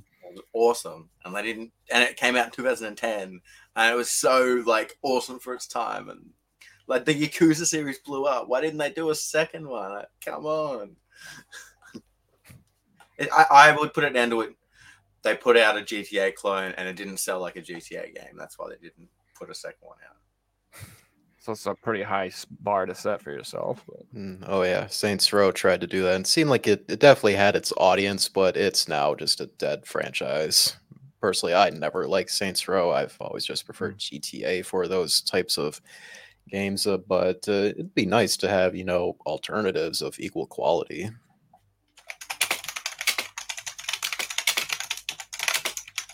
Figures on the on the job. What are you looking up, buddy? Um, so Sleeping Dogs sold its first year over 1.5 million copies. Like, and they didn't make a sequel. because because Square Enix's uh, sales ex- expectations are ridiculous. Like it feels like all their games, no matter what, if it's uh, not uh, Final Fantasy or Kingdom Hearts, they need to sell at least 10 million copies in order for them to consider a success. I swear, they're the worst company or like publisher that's like that these days. Ever since the t- 2010s, they've been like that. That qualifies for a greatest hits game. Like, there's what Mhm. 70 games that got greatest hits on PS3, or I don't know, less than 100.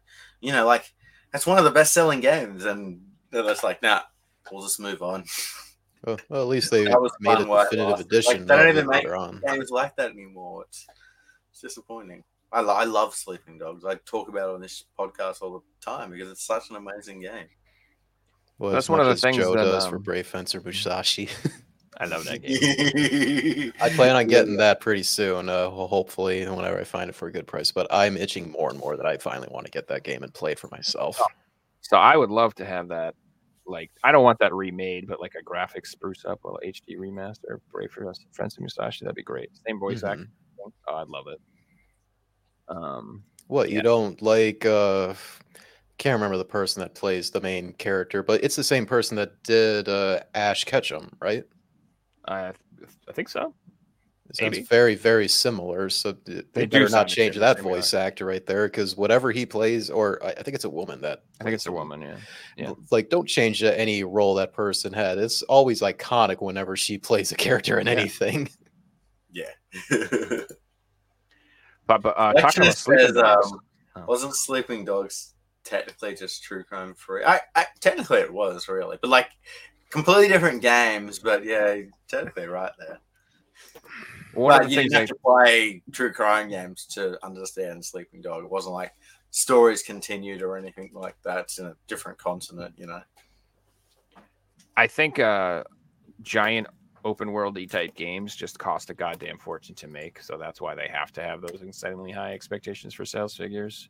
Whereas like a normal budgeted game, they would be more than happy to have that, if that makes sense. But Square doesn't do any like low budget anything.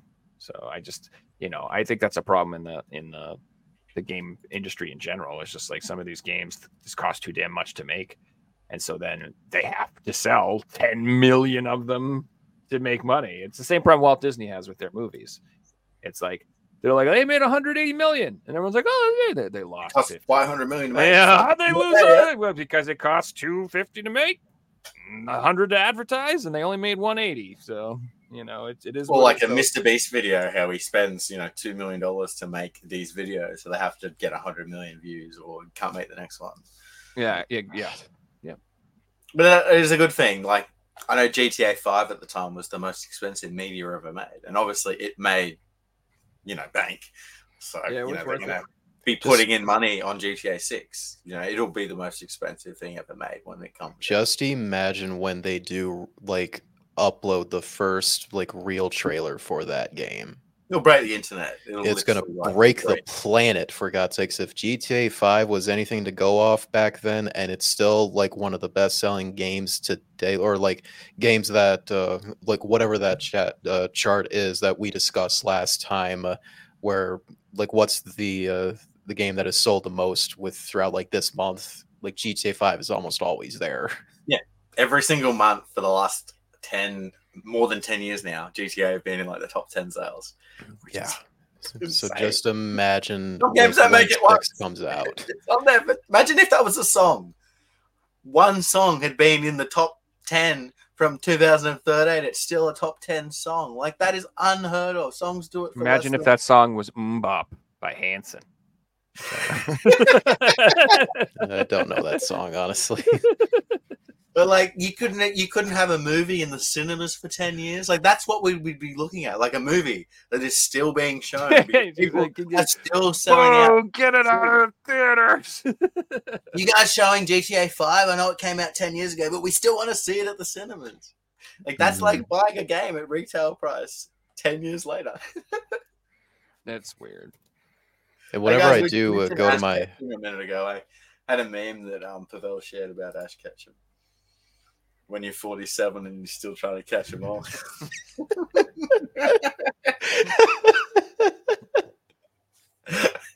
just the eyes day, just Ash.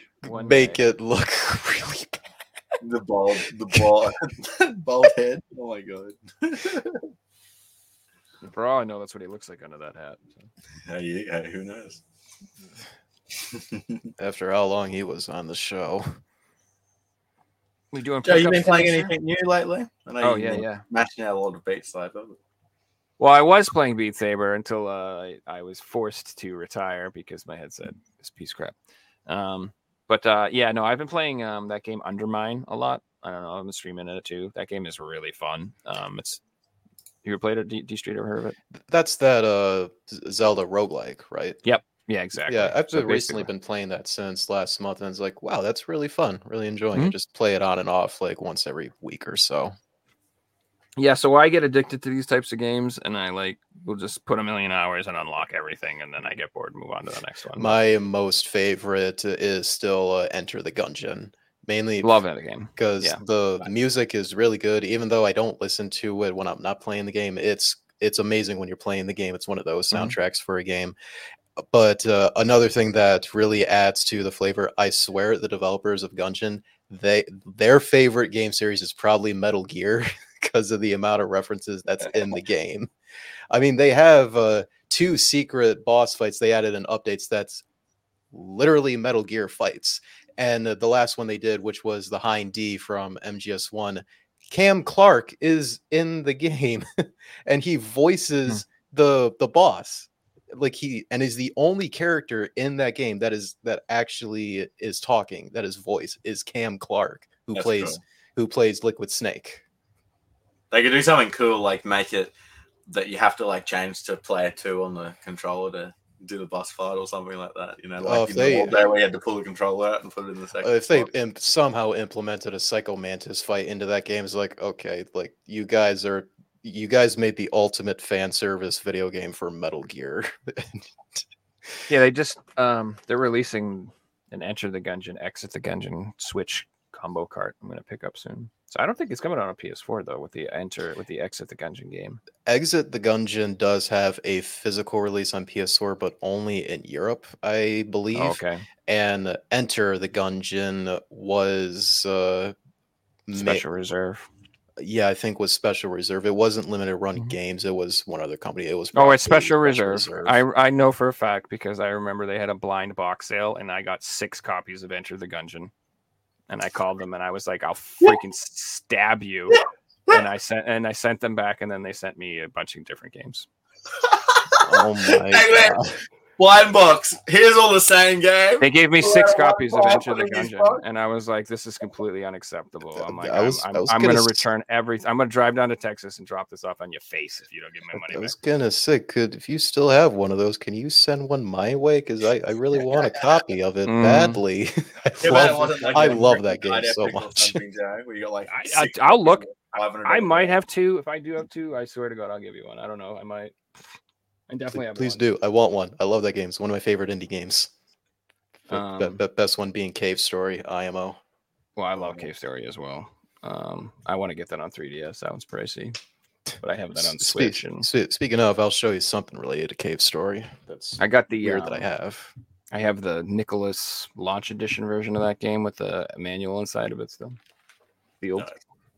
Yeah, and then I have uh so when I first started collecting for the Switch, I literally bought all of the Nicalis launch editions, and then I bought another copy of all of them so I could open them all. So I have two copies of all of the launch editions. I mean, it's kind of your favorite publisher, right? Well, I was obsessed with the Binding of Isaac, and uh, he appeared in several other games, so I started getting those, and then I just was like, yeah, I just like subsets and like going. When it's your favorite, like FromSoftware, I have every version of Dark Souls. You know, the Japanese version, the American version, Yeah. UK version, the Australian, Mm. because it's my favorite game, and I want to own every little different cover that they did. Yeah. And you know, they, it's not like it's expensive to go and buy a Japanese cover of a game. But if it's got different Mm. artwork and it's your favorite, then it's special to you. I, dude, I've been doing that um, lately with uh, there's a lot of games that get a really badass Korean cover, and they all have English. So I've been Yeah. getting games that have the Korean version too, because I'm like, it's just so cool. I want the artwork. Like uh, the Gungrave has a badass Korean cover, and I was like, I'm buying that just because I want it. So I'm, I'm like that for uh, Resident Evil games. Uh, like I'm gonna buy like every region version of it because it's one of my favorite series and one of the cooler ones to buy for like other regions because the box art uh, is completely different uh, for like the older games at least. I mean Japan alone, you know, it's called Biohazard over there, so the name's are already different. And uh, another one that I want, at least like all Japanese versions, is the Final Fantasy series for all the mainline games and some spin-offs if the price is reasonable. But one I want to show. nice, man. So this is just a standard copy of it, and this one here, it's the lenticular cover of it. I remember I did get this back uh, when it first came out, uh, but that was at that time when I sold all my 3DS stuff to get a Vita, which I'm glad I did, but I did end up getting this back. The funny thing is, I got to figure out which one has it. Yes, so the lenticular one doesn't have the cartridge, but my other one, it, it, it does have it. nice. If I remember, I It's a really uh, good version of the game. it, it- is, though it is lacking like most of the extra modes that came with like Cave Story Plus, but it's still a Mhm. pretty unique version that alone is worth playing though. Yeah, I loved that game on. Um, I played it on the Switch. Absolutely loved it. And that's probably the best version of the game because of like quality of life features they added to it. I mean, they fixed that uh, the worst part in the game, which was the uh, dog escort mission. Mm. where all the other versions, uh, except the Switch versions, you had to get the dogs individually one by one. The Switch version, you find one, you come across another one, you're going back, you can pick it up, and they just you have a tower of dogs on Quote's back for some reason. It looks stupid, but that made that quest way less tedious, thankfully. Um, so what else have I been playing? We, uh, I, I'm on, I'm on the like the end of Dead Space. I just have to pick it up and finish it. I'm like at the very end of that. Um, And, um, pick that up this month. That game's sick. Yeah, that was like my first Halloweeny, Halloween, Halloweeny. I don't know why I said it like that. My first Halloween game. but I don't know. I don't know. Yeah, I'm, I'm curious. I, I, I'm not sure. I'm gonna play another horror game next. I haven't decided yet. But um, uh, and then um, I've been playing this game um called Plate Up. It's a co-op cooking game, kind of like Overcooked. I don't know if you guys Yeah. ever played Overcooked. I played Overcooked with Oh, my you've friends. told me about Plate Up before, actually. I've looked into it. It looked cool. Oh, dude, I love Overcooked. It's like I legitimately like everybody. You know, yours. You you, want GTA Six? I want Overcooked Three that badly. Like I want Overcooked Three. Overcooked so good. badly, dude. if you I- get oh, like a four stack of uh, friends to play, which I had uh, back then, Mhm. I gotta tell my friends to play it again on PC one of these days. But Mhm. it can be a very, very fun co-op game, but it Mhm. also can be the most stressful game of all time. oh yeah, It- it's so it tests- stressful. It tests relationships for sure. Mhm. It's very, very simple to understand what you have to do in the game. Like for me, I jumped in late when my friends were like way into the game, like late game. So I was doing like end game stuff, uh, and yet I was just starting brand new. But I picked up really fast on it though. So it's very simple game to learn. Just you better have the most coordinated team of all time, like way more than any competitive game ever. Yeah, it's it's it's literally like a, it's Sounds like a beautiful to building game. watch when everybody's doing their thing and everybody's working as a team and this guy's doing that, passing this, and it's all like this big machine. I love it. Did Um, you ever get to the level where it's uh, I've beaten the- the whole game like a thousand. You've beaten the times. whole. Oh, my God. yeah, we four starred the game. Like we're insane. Me and my girlfriend are obsessed. We stopped playing when we came across the level where there's like a, a cross of like a whole crevice, and you had to have someone get on like a moving platform, and like one person With had to like turn something. Yeah, like, when we first saw that, we had to pause and like try to think of what we're supposed to do, and it was like. Mhm. screw this we're we need a break my my brain really hurts right now trying to think that that's so all our overcooked games would either end in like oh my god my brain hurts i can't do this anymore or a huge fight that's the only way they end. That's the only way they end where it's like put the thing in the put no put it in the thing no put it it's on fire god damn it you it. why did you do it? And everybody's yelling at each other. That's the end of the game. It's so stressful but same time so much fun. It's yeah like it i love it. And uh Sounds like a game we should all play together on the stream. dude that's what i was trying to tell you. We should play it on we stream. should yeah we great can get a four stack. We i'd be all for it. I do have Yeah. it uh the whoops i do have all of the what was the all you can eat edition on Yeah, ps5 it. that's uh all the games in one right that's the best version yeah, Yeah, you i got that, that, years ago so yeah i have that at least So the very first game was missing some quality of life. Like you can't like throw stuff to each other, and like some of the like you don't have as many options of buttons and stuff. So the all you can ver- all you can eat version gives you like all of those features in the fir- for the first game too. Okay So it's really the version you want to play. Anyway, the whole point of that was uh, Plate Up is a game that's not available physically yet. I think it's coming out in March, but it was on Steam, and I saw the uh, ad for it, and I was like, I ain't waiting until March. I want more Overcooked in my life today. And this is it's basically like an Overcooked clone, kind of, but it's uh it's like a roguelite. So it's like never ending overcooked. So it's what I Oh, wanted. Yeah, it's just you can just keep playing it forever, and it, it's it, um, it's definitely not the same, and uh, there's definitely differences about it, but I it's it's definitely scratching that itch. Like I love it. So plate up is what it's called if you're looking for a may have to party game, co-op yeah. game. Yeah, couch co-op. It's not a, a one-player game. It's not. It, it's it would be a terrible experience. I don't. Think yeah fun. But uh, if you do have you know friends to play with, girlfriend to play with, something like that, it it's a great. It's one of the best co-op games, hands down. Love it. Nice. I've really been putting in a lot of hours playing games lately. Um, I'm enjoying the new FIFA. That's my little like casual thing where I'll, I'll do eBay work and I'll do like five listings, play a game, do five listings. Um, I don't know if you guys obviously don't play FIFA, but people watching, there's a there's an award ceremony at the end of the year in career mode. The t- first time they've ever added that. So I, my mind blew the other night when I was watching an award ceremony for my players. Apart from that, I've almost finished Starfield. I'm pretty close to the final mission. But the game that I've been really putting hours into is GeoGuessr, and I'm probably putting in like five or six hours a day on really learning the game. I I studied Brazil for like four hours yesterday and learned all the Brazilian phone codes. So that's how into this man. game I am getting. Nice. But I'm streaming it too. Um, if you guys want to watch, I'm streaming it over on Twitch because it's got such a big community over on Twitch where I don't want to um split my stream up and do things like that. And it's got some really fun games that you can play with Twitch. So if you guys want to get it in play, it's a paid game, but if you're playing with someone, you don't have to pay, so it's free. I'm gonna try and stream Tuesday, Thursdays, and Saturdays at the same time. So starting tomorrow at a certain time, I'll really start to try and stream. On top of that, there's a World Cup for GeoGuessr starting tonight. Um, so yeah, if you want to check out the game, the World Cup starts tonight, and it's probably the best time to ever check it out because it's all the best players in the world are all in Sweden right now, and the World Cup starts in like five hours. So yeah, it's pretty exciting. Now, how did you know they're in Sweden? Was it the street signs or did, was it the cars? Like, Yeah, with the street signs and the the O had two dots above it, not the slide Oh. like Norway. gotcha. Yeah, GeoGuessr makes me feel really ignorant. That's get out it.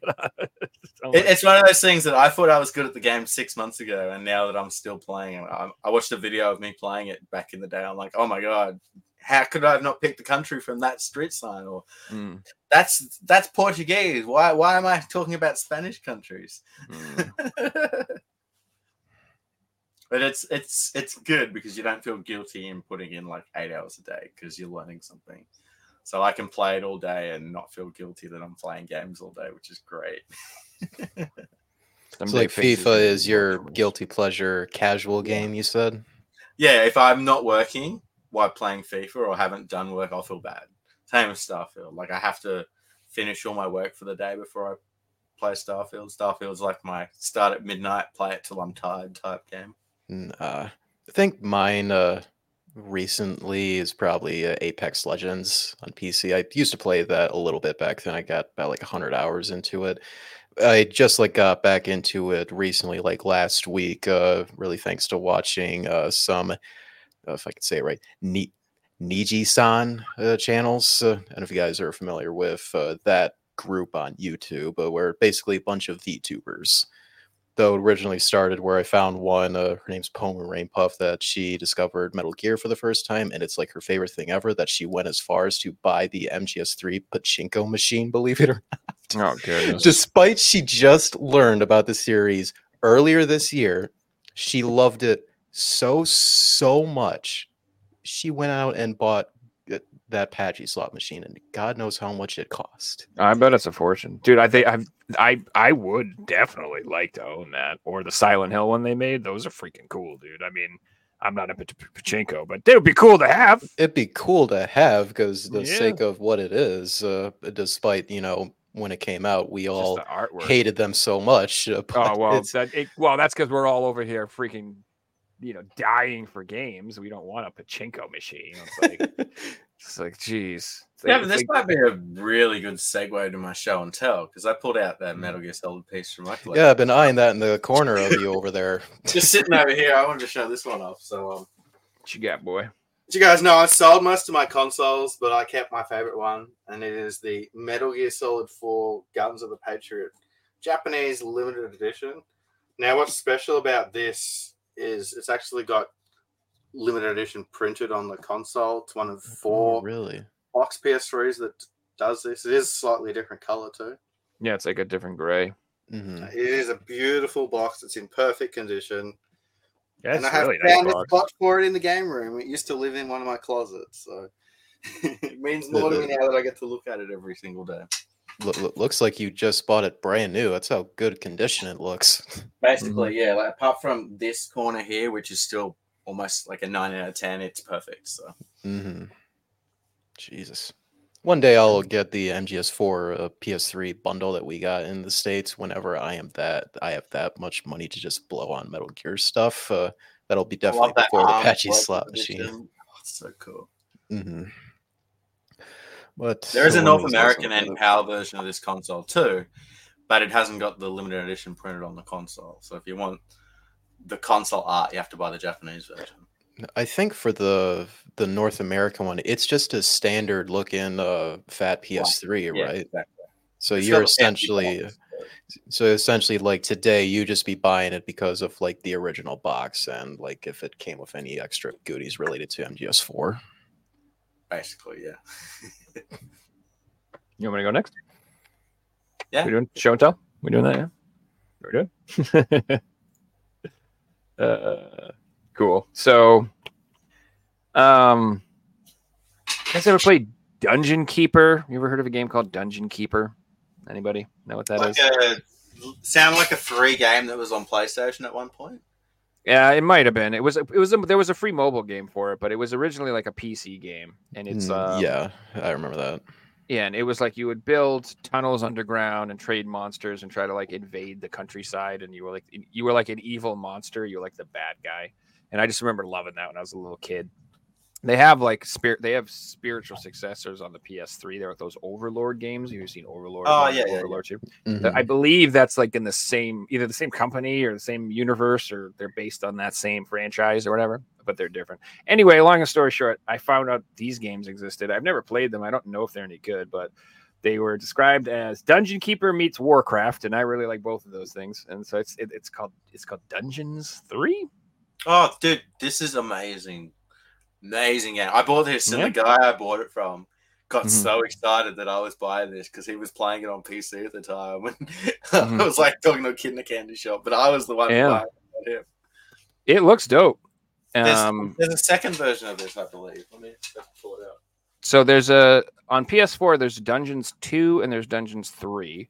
I ordered Dungeons Two and Dungeons Three. Um, You're gonna this hate is me, the though. There's a the- complete edition of Dungeons Three. Well. This is oh, that's DLC. This is the extremely evil edition. I don't know. Is that not the same thing? I don't know. Either I'm not worried about the complete edition right now. I've never played it. See if I like it. If I like it, I'll pick that up too. to be honest with Include PSN voucher for the DLC. Yeah. So whatever. I don't care. I'm up. I'm. I'm. I'm, I'm not. This isn't something I need a brand new sealed copy anyway. I bought this used. So. Uh, it just looked like something I was curious about. Like I said, I love Dungeon Keeper, so if it's anything like that, I'm, I'll be happy to play it. I only heard amazing things about it, so give it a go. yeah, I looked yeah, dude. It was also pretty cheap. Um, and then I also picked up uh, Warhammer Vermintide. Two. Nice. It's like an FPS game. Uh, you can play it solo, but I believe it's more like geared towards playing co-op, three or four people at a time. Um, like I see people streaming a lot, and it's usually a couple people playing it at a time. So um, I don't know. Maybe I'll try to get a group online, or maybe I'll play it by myself. But again, uh, it was like eight bucks, something like that on Amazon. So hell yeah. um, I, I actually pulled them out of my collection and put them on eBay this week because they're just. I like Total War Warhammer games, but I don't like those Mhm. Warhammer games. They're just not for me. So Sure. I mean, I've never played it, uh, so I might hate it. But like I said, I figured I'd give it a try for like eight bucks. Why not? Why not? Yeah. I love Warhammer, so it's like one of those franchises. I'm like, I'll give it a try just to see how it is, even though a lot of it's bad. did you ever get into any Warhammer? Um, in real life, like the actual uh, Yeah, tabletop what game, um, I've played it before, but I, I never got into painting models or um, all that stuff. So basically, I have friends who I would just use their armies and play at their houses and stuff. That's which I love it. It's great, but like, um, it's just mean, it's uh, a hobby that's like you either do video games or you like just do that because it's expensive. Well, that's the thing. It's, it's it's one of those. It's like people are like, how come you don't like comics? I'm like, I just don't have time for. I have two. Um, I collect. I'm into guitars. I'm into fucking games. I'm into like records. I'm into. I don't have time or money for more stuff. All right, freaking. I got work anyway. Uh, I also got uh, Guilty Ooh, Guilty Gear, Gear. XRD Rev Two.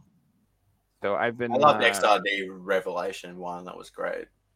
I've never played this particular version of the game, but uh, I I mean all the every Guilty Gear I've ever played is awesome, so I'm assuming this one is just as good. Um, I've just I've been working on um, trying to round out my PS4 fighting game collection. Oh, yeah. Um, there's a lot of King of Fighters games. What the hell? I Hey, lose There's a so lot. many, Yeah. dude. What the? And they're But very we also expensive. got the so- best, the best King of Fighting games are all on the PS4. How good is that? The collection, the uh, is it Amiga collection? The um, I'm gonna ask, just ask Reggie which ones I have to get and pick like three. Yes, he's a fighting game nut. Well, I know he loves that franchise too, Mhm. but uh, I just uh, King yeah. of Fighters is amazing though. I, I still think four is it fourteen? No, 13's the best. The Atlus one after Well, the one I was most familiar with is like the that 2000 one. I used to play the PlayStation one a lot. Um, loved that game, but um, I haven't played it much since. So, uh, speaking of fighting games, I also got Blaze, BlazBlue, Blaze Blue Central Fiction. It's probably a better version of this too, a complete Super Ultra Edition or something. I have no idea, but either way, uh, PS3 version is more expensive. Uh, It's yeah, in the states, the PS3 version, it's like a two hundred dollar game now. oh well, I'm happy to have this you at least got that. far yeah. cheaper, I far cheaper version. dude i freaking love the ps4 man i don't see myself like like it's funny like i for a while i was like i'm gonna start buying ps5 and, P-" and i like stopped buying ps5 games i'm just like screw that i'm going back to ps4 i just like, you, you so can I- play them all on the PS5, so it's like yeah i just i don't see Mhm. a per i just would rather it'd be like in 20 years' time you bought the PS2 version instead of the PS1 version. And PS4 games overall are Mhm. very, very cheap now because a lot of people are getting rid of that stuff because they want PS5s now. So hell yeah I'm gonna be driving every best buy in new england give me all them games um so another This is a stick up.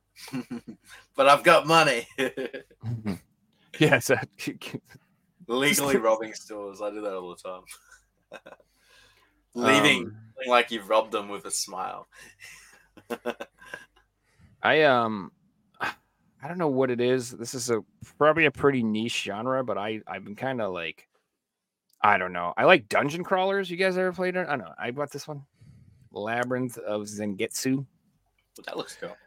uh, th- that artwork does look pretty cool. I've never Mhm. gotten into dungeon crawlers, but I do want to try it out though. The first game's probably going to play is the Etrian Odyssey games that I got on 3DS.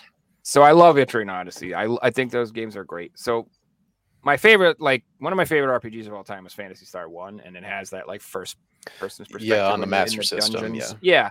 And I've just always I've always dug that style, and so like Etrian Odyssey, I liked. I used to I really like um like the um uh, Skull Keep games on Sega CD and stuff like that. Like I, and even like Might and Magic games, like those real hardcore RPG. I love that shit. So um I got um The Lost Child recently and uh I got this one. I ordered Mary Skelter. I'm gonna try to pick up all of the dungeon crawlers basically on um PS4 because I just think it's a cool genre. And I just have a feeling too. I don't know why. I just it, if if Etrian Odyssey is any example, they're gonna be very collectible, very expensive down the line. Because it is a really, really niche genre. Even amongst Correct. RPG fans, it's still like a really niche sub it's like it's almost like virtual novel niche type Mhm. games, but uh they're really fun if you're into like strategy and stuff. They're just they're Mhm. not Especially when they. It's all, it's all brain. and stuff. Yeah, and I don't know. I mean, if you're somebody who's into like old school gaming, paper top, you know, tabletop gaming, old school RPGs, you know, like you have an imagination, you know, they're fun, you know, and it's a lot of strategy to it. If you like turn-based combat, um, I love those games. So, let's say like in the early 80s and fifth eight uh the early 80s uh, those were like the rpgs that were on pc for the most part Yeah, those yeah. dungeon crawlers Like Ravenloft. like that. Joe, did you ever play Um, the Heroes of Might and Magic games? Uh, which ones? I probably have. Ones on PC, like Heroes of Might and Magic 2 or 3. Oh yeah, with the top-down perspectives or whatever. Yeah, yeah, yeah, yeah. I played a little bit. I'm in this community I on played Facebook. Ultimas as well. so. Heroes of Might and Magic 3. There's like 50,000 members in there. And I'm talking like posts get like 10,000 likes. It's so, they're so popular. That's so awesome. many people I- still playing that game. I, I still play it. I, Yeah. I, I played it probably in the last two months. It's such a good game. Yeah, I like people that RuneScape and shit still too. There's um online servers that fans have made, and like the online community is still a thing, which is so cool for a game that came out in 1999. I do think that's awesome. Um, uh, yeah, I'd like to. I love RPGs and I love old school RPGs. So, speaking of RPGs, so this is like I actually spent some money on this. Unfortunately, I had to spend money. I didn't like it. I had no choice. This is one of those games that I, I used to own and I had sold it off like a freaking idiot. Bow, And so I had to- what, what- what- what is it I had to, it what is it I had to rebuy it for like way more than I got for it when I sold it. Pissed me off, but it's not that much. It's just uh, I- I picked up finally Dragon. uh Quest eight. dq8 yeah, this is uh irritatingly expensive because you can get it on PS2 for pretty cheap, and the PS2 Mhm. version's dope. But gotta have it on my 3DS 3DS collection because I I just I have to. Dude, I had I had all of the Dragon Quest games on DS and 3DS. I had four, five, six, seven, eight, nine. I sold them all. I'm So, only missing Rebuilding them now. DQ4 on DS. I have both uh, 3DS games myself, and I think 4 is the only one I'm missing on the DS, not including like any of the spin off stuff, but like the mainline games. I'm just Mm-hmm. missing 4 on DS. I'm yeah, I had them all. Switch, the builder games, and they are so expensive. And I really want them because they're so much fun. Which The one's Dragon Dragon Quest. Quest? Yeah, all those games are sick. Um, the I got them on the- PS4, but I want them on the Switch because I want to play it on my Switch. Sucks. They're like, I don't know what the Australian copies are, but the American copies are like 70, 70 80 dollars to get Dragon Quest Builders one, and I think two is like forty to fifty or something like that. Mhm. I'm just gonna Um, look at the Australian copy because it's probably like two hundred dollars. everything else, everything in Australia, just add another hundred on top. Yeah, Essentially, yeah. what it is. It's they, screw, they screw you guys over. Terribly sorry about that, Figsy. Well, it's like everything that gets released, they they get like half the amount. I'm assuming. I assuming, know, right? It sucks. So- or they get a PAL game with a sticker on it, some crap. All right, here we go. Here's the best pickup of the week. The the, the You get a prime pickup. I saved the 70 bucks. I saved the best for last, which is insane because you get the PS4 copy for like five bucks, dude. I know, I know. It makes no sense, right? Um, but yeah, I had I had to pick this this bad boy. It's been on the list. Holy Grail. Yum yum cook. Yum yum cook star. Says in the back, "This ain't your mama's kitchen, boy." It's uh yeah, I just got it for my girlfriend. She likes these games. So you probably like it too if it's anything like the cooking simulator you're talking I about. do like these games. I mean, I'm I like to say I buy these games for my girlfriend, but I I freaking I should do that's something we should do. So I should show off my cozy game collection, like all my farming sims and all my. I have so many that I bought for my girlfriend. Mhm. Oh, I love that genre too, Joe. We could do a whole episode on like cozy. Dude, we should we should do some videos. We should we should do some things. That'd be so you know yeah. And that's all my pickups. All right, go through mine then. Don't have anything special, really. Really, only like two things of note. But first thing, this is an NES game. what? what? Me and that- Figsy are having a Mexican standoff with the, the thing. And then we both like polite, and then we both try and walk at the same time, walk into each then other. we stopped at the same time. But it's like it's like we're both trying to walk through the same door at the same time. Anyway, Jesus. go ahead. So first thing, it's uh, it's an NES game. It's called Dragon Power. Hold up, is my camera messed up? You yeah, we froze. posed in a really happy spot. So it's all right. you did. You're like, I don't know what's wrong with the camera today. It's been acting weird, but all right. First game, it's uh, Dragon Power for the NES.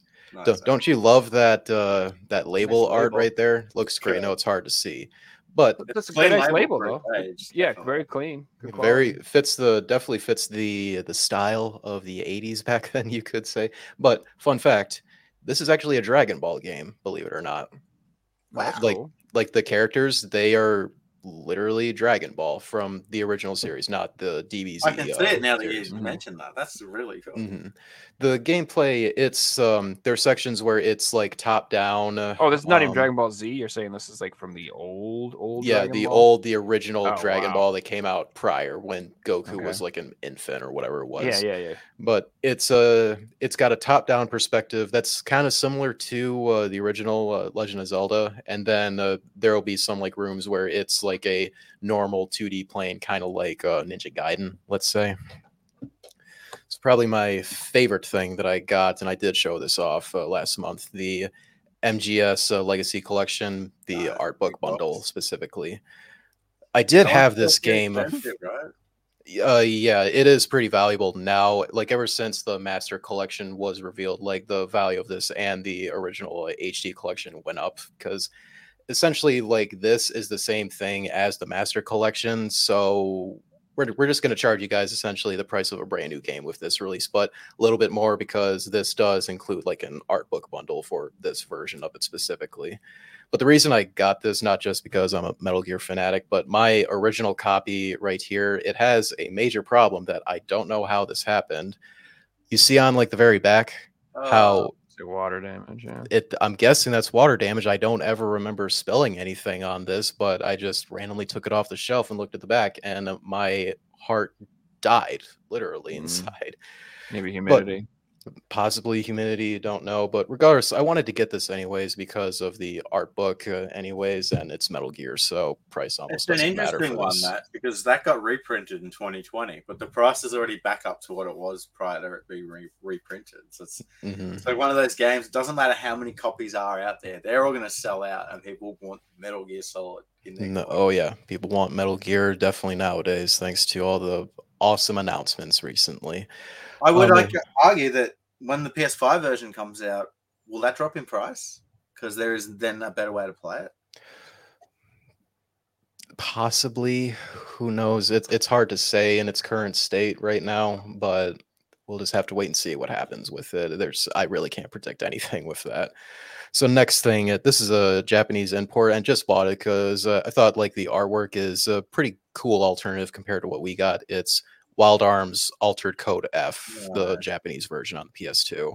That's cool, man. the uh, just like the art style is like completely different compared to what we got. I think it was like a complete white background almost, and uh, the characters on this are like way more prevalent on this. I think for like the North American art, it's like much they're like much smaller on here. So I just got it because it was like ten bucks compared to the North American version, which is like one hundred and forty dollars, I think. You wanna Yeah, that right there. Here it is. That's the Completely US. different artwork, though. Yeah, different sky. hmm I don't know, man. Mine says there was 1999. So you might. I don't know. Just kidding. anyways uh the probably the uh most valuable thing that i got and possibly for this whole month uh, truth be told but it is drakengard 2 Oh, Yes, dude. nice, man. That's I I spent did, uh, years finding that, and it was I bit the bullet, and it's still shot up in price since then. So well done. it was way more expensive like a few years ago when NieR Replicant was coming out and was like one of the best games of that year but it's still pretty valuable of course because now that NieR is way more popular these days thanks to NieR Automata then all of yoko taro's games are much more valuable in general i do have drakengard 1 and 3 and as well as copies of uh, all the NieR games so safe to say like series complete at this point so now, if you're interested in uh, following the story, so Drakengard 1, 2, and 3 will have multiple endings. So the NieR universe and the Drakengard universe are connected, and the way they're connected is the bad ending of Drakengard 2 is the start of NieR. mhm. So if you want to follow the story that way, do the bad ending of Drakengard 2, and it is how NieR started, which Uh, is really yeah, that that's cool. I do uh, l- uh, hopefully look forward to playing through this whole series. Is that those games are really interesting. I mean, all Amazing, of Yoko. Taro's games them are amazing. really interesting, bizarre, but really, really interesting and fun too. And you, you almost couldn't put a genre down to them. It like it combines Mhm. platforming games, RPGs, shoot 'em up elements. Like there's so many different elements in this one game. It is so good.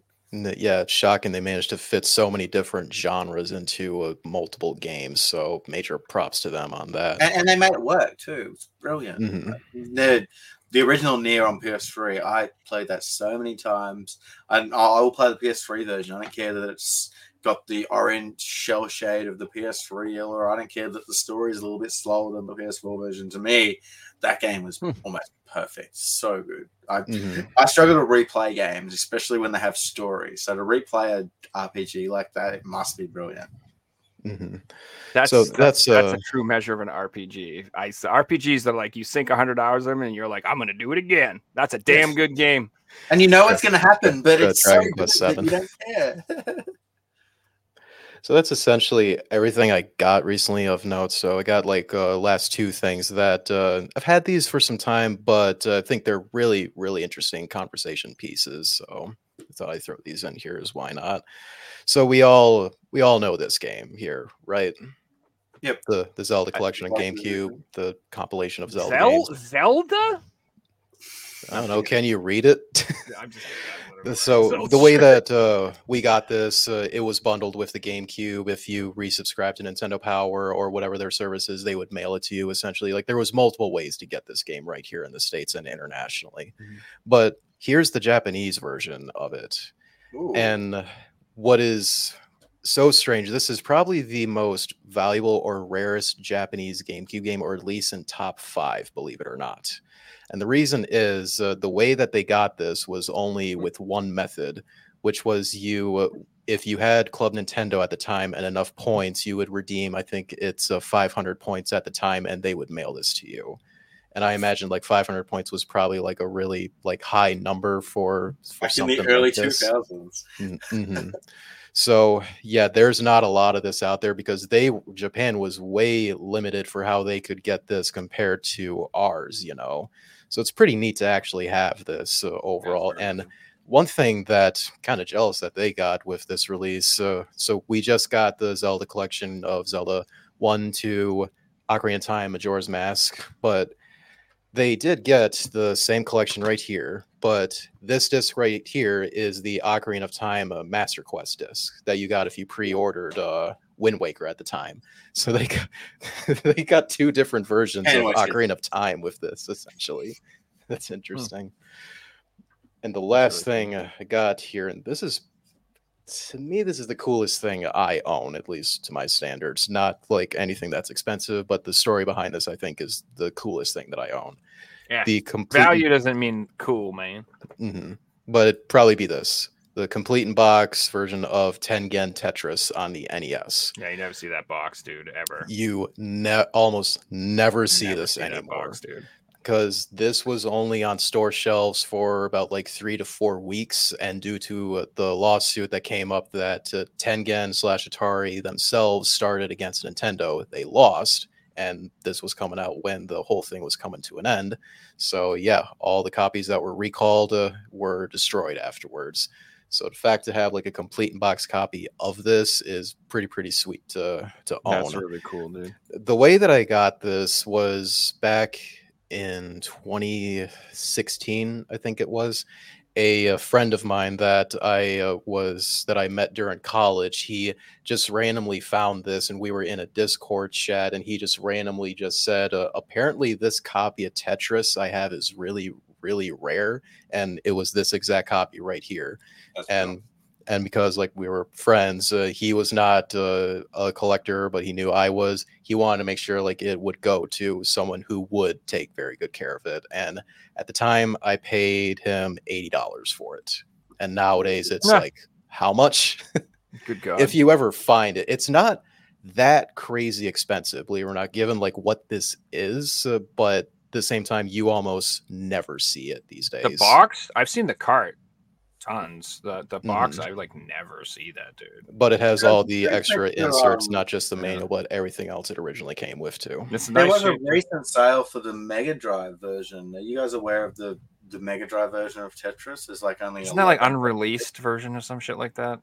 So there was a recent God. sale two months ago, and it sold for 141 thousand US dollars. Like, What oh the my hell? god! Huh. Yeah, so that's got to be like some rare unreleased promo version or Uh, something. I believe there's 11 of these exist. I know the last gamer did a video on this game a few years ago. He might have even said there was five or six in that video at the time, but yeah, that's insane. But they, they pop up like one sold the last couple of months. You know, that's an insane price. Yeah, that is. That's not absurd. graded. That's not sealed. That's how it is. Tetris of all things, huh?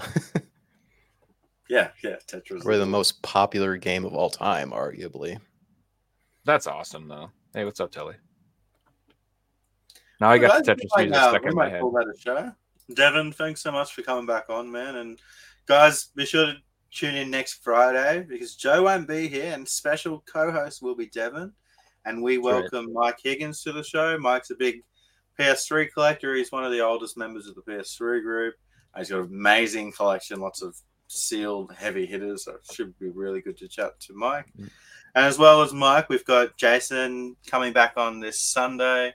Um, you guys all love Jason's previous episodes, so be sure to jump back in. We're going to um, be chatting limited run game news, limited rare game news. Um, we've got some conspiracy theories to dig in. That should be fun. And yeah, thanks for watching, everyone. If you haven't already, go subscribe to D Street over on YouTube. Mhm. Closing in on a thousand subs. Let's get D Street there before the end of the year. And Hell yeah. thanks, everyone. Yeah, man. Thanks for coming on again, Devin. Yeah, sure thing. Good night, everyone. Later, See you everybody.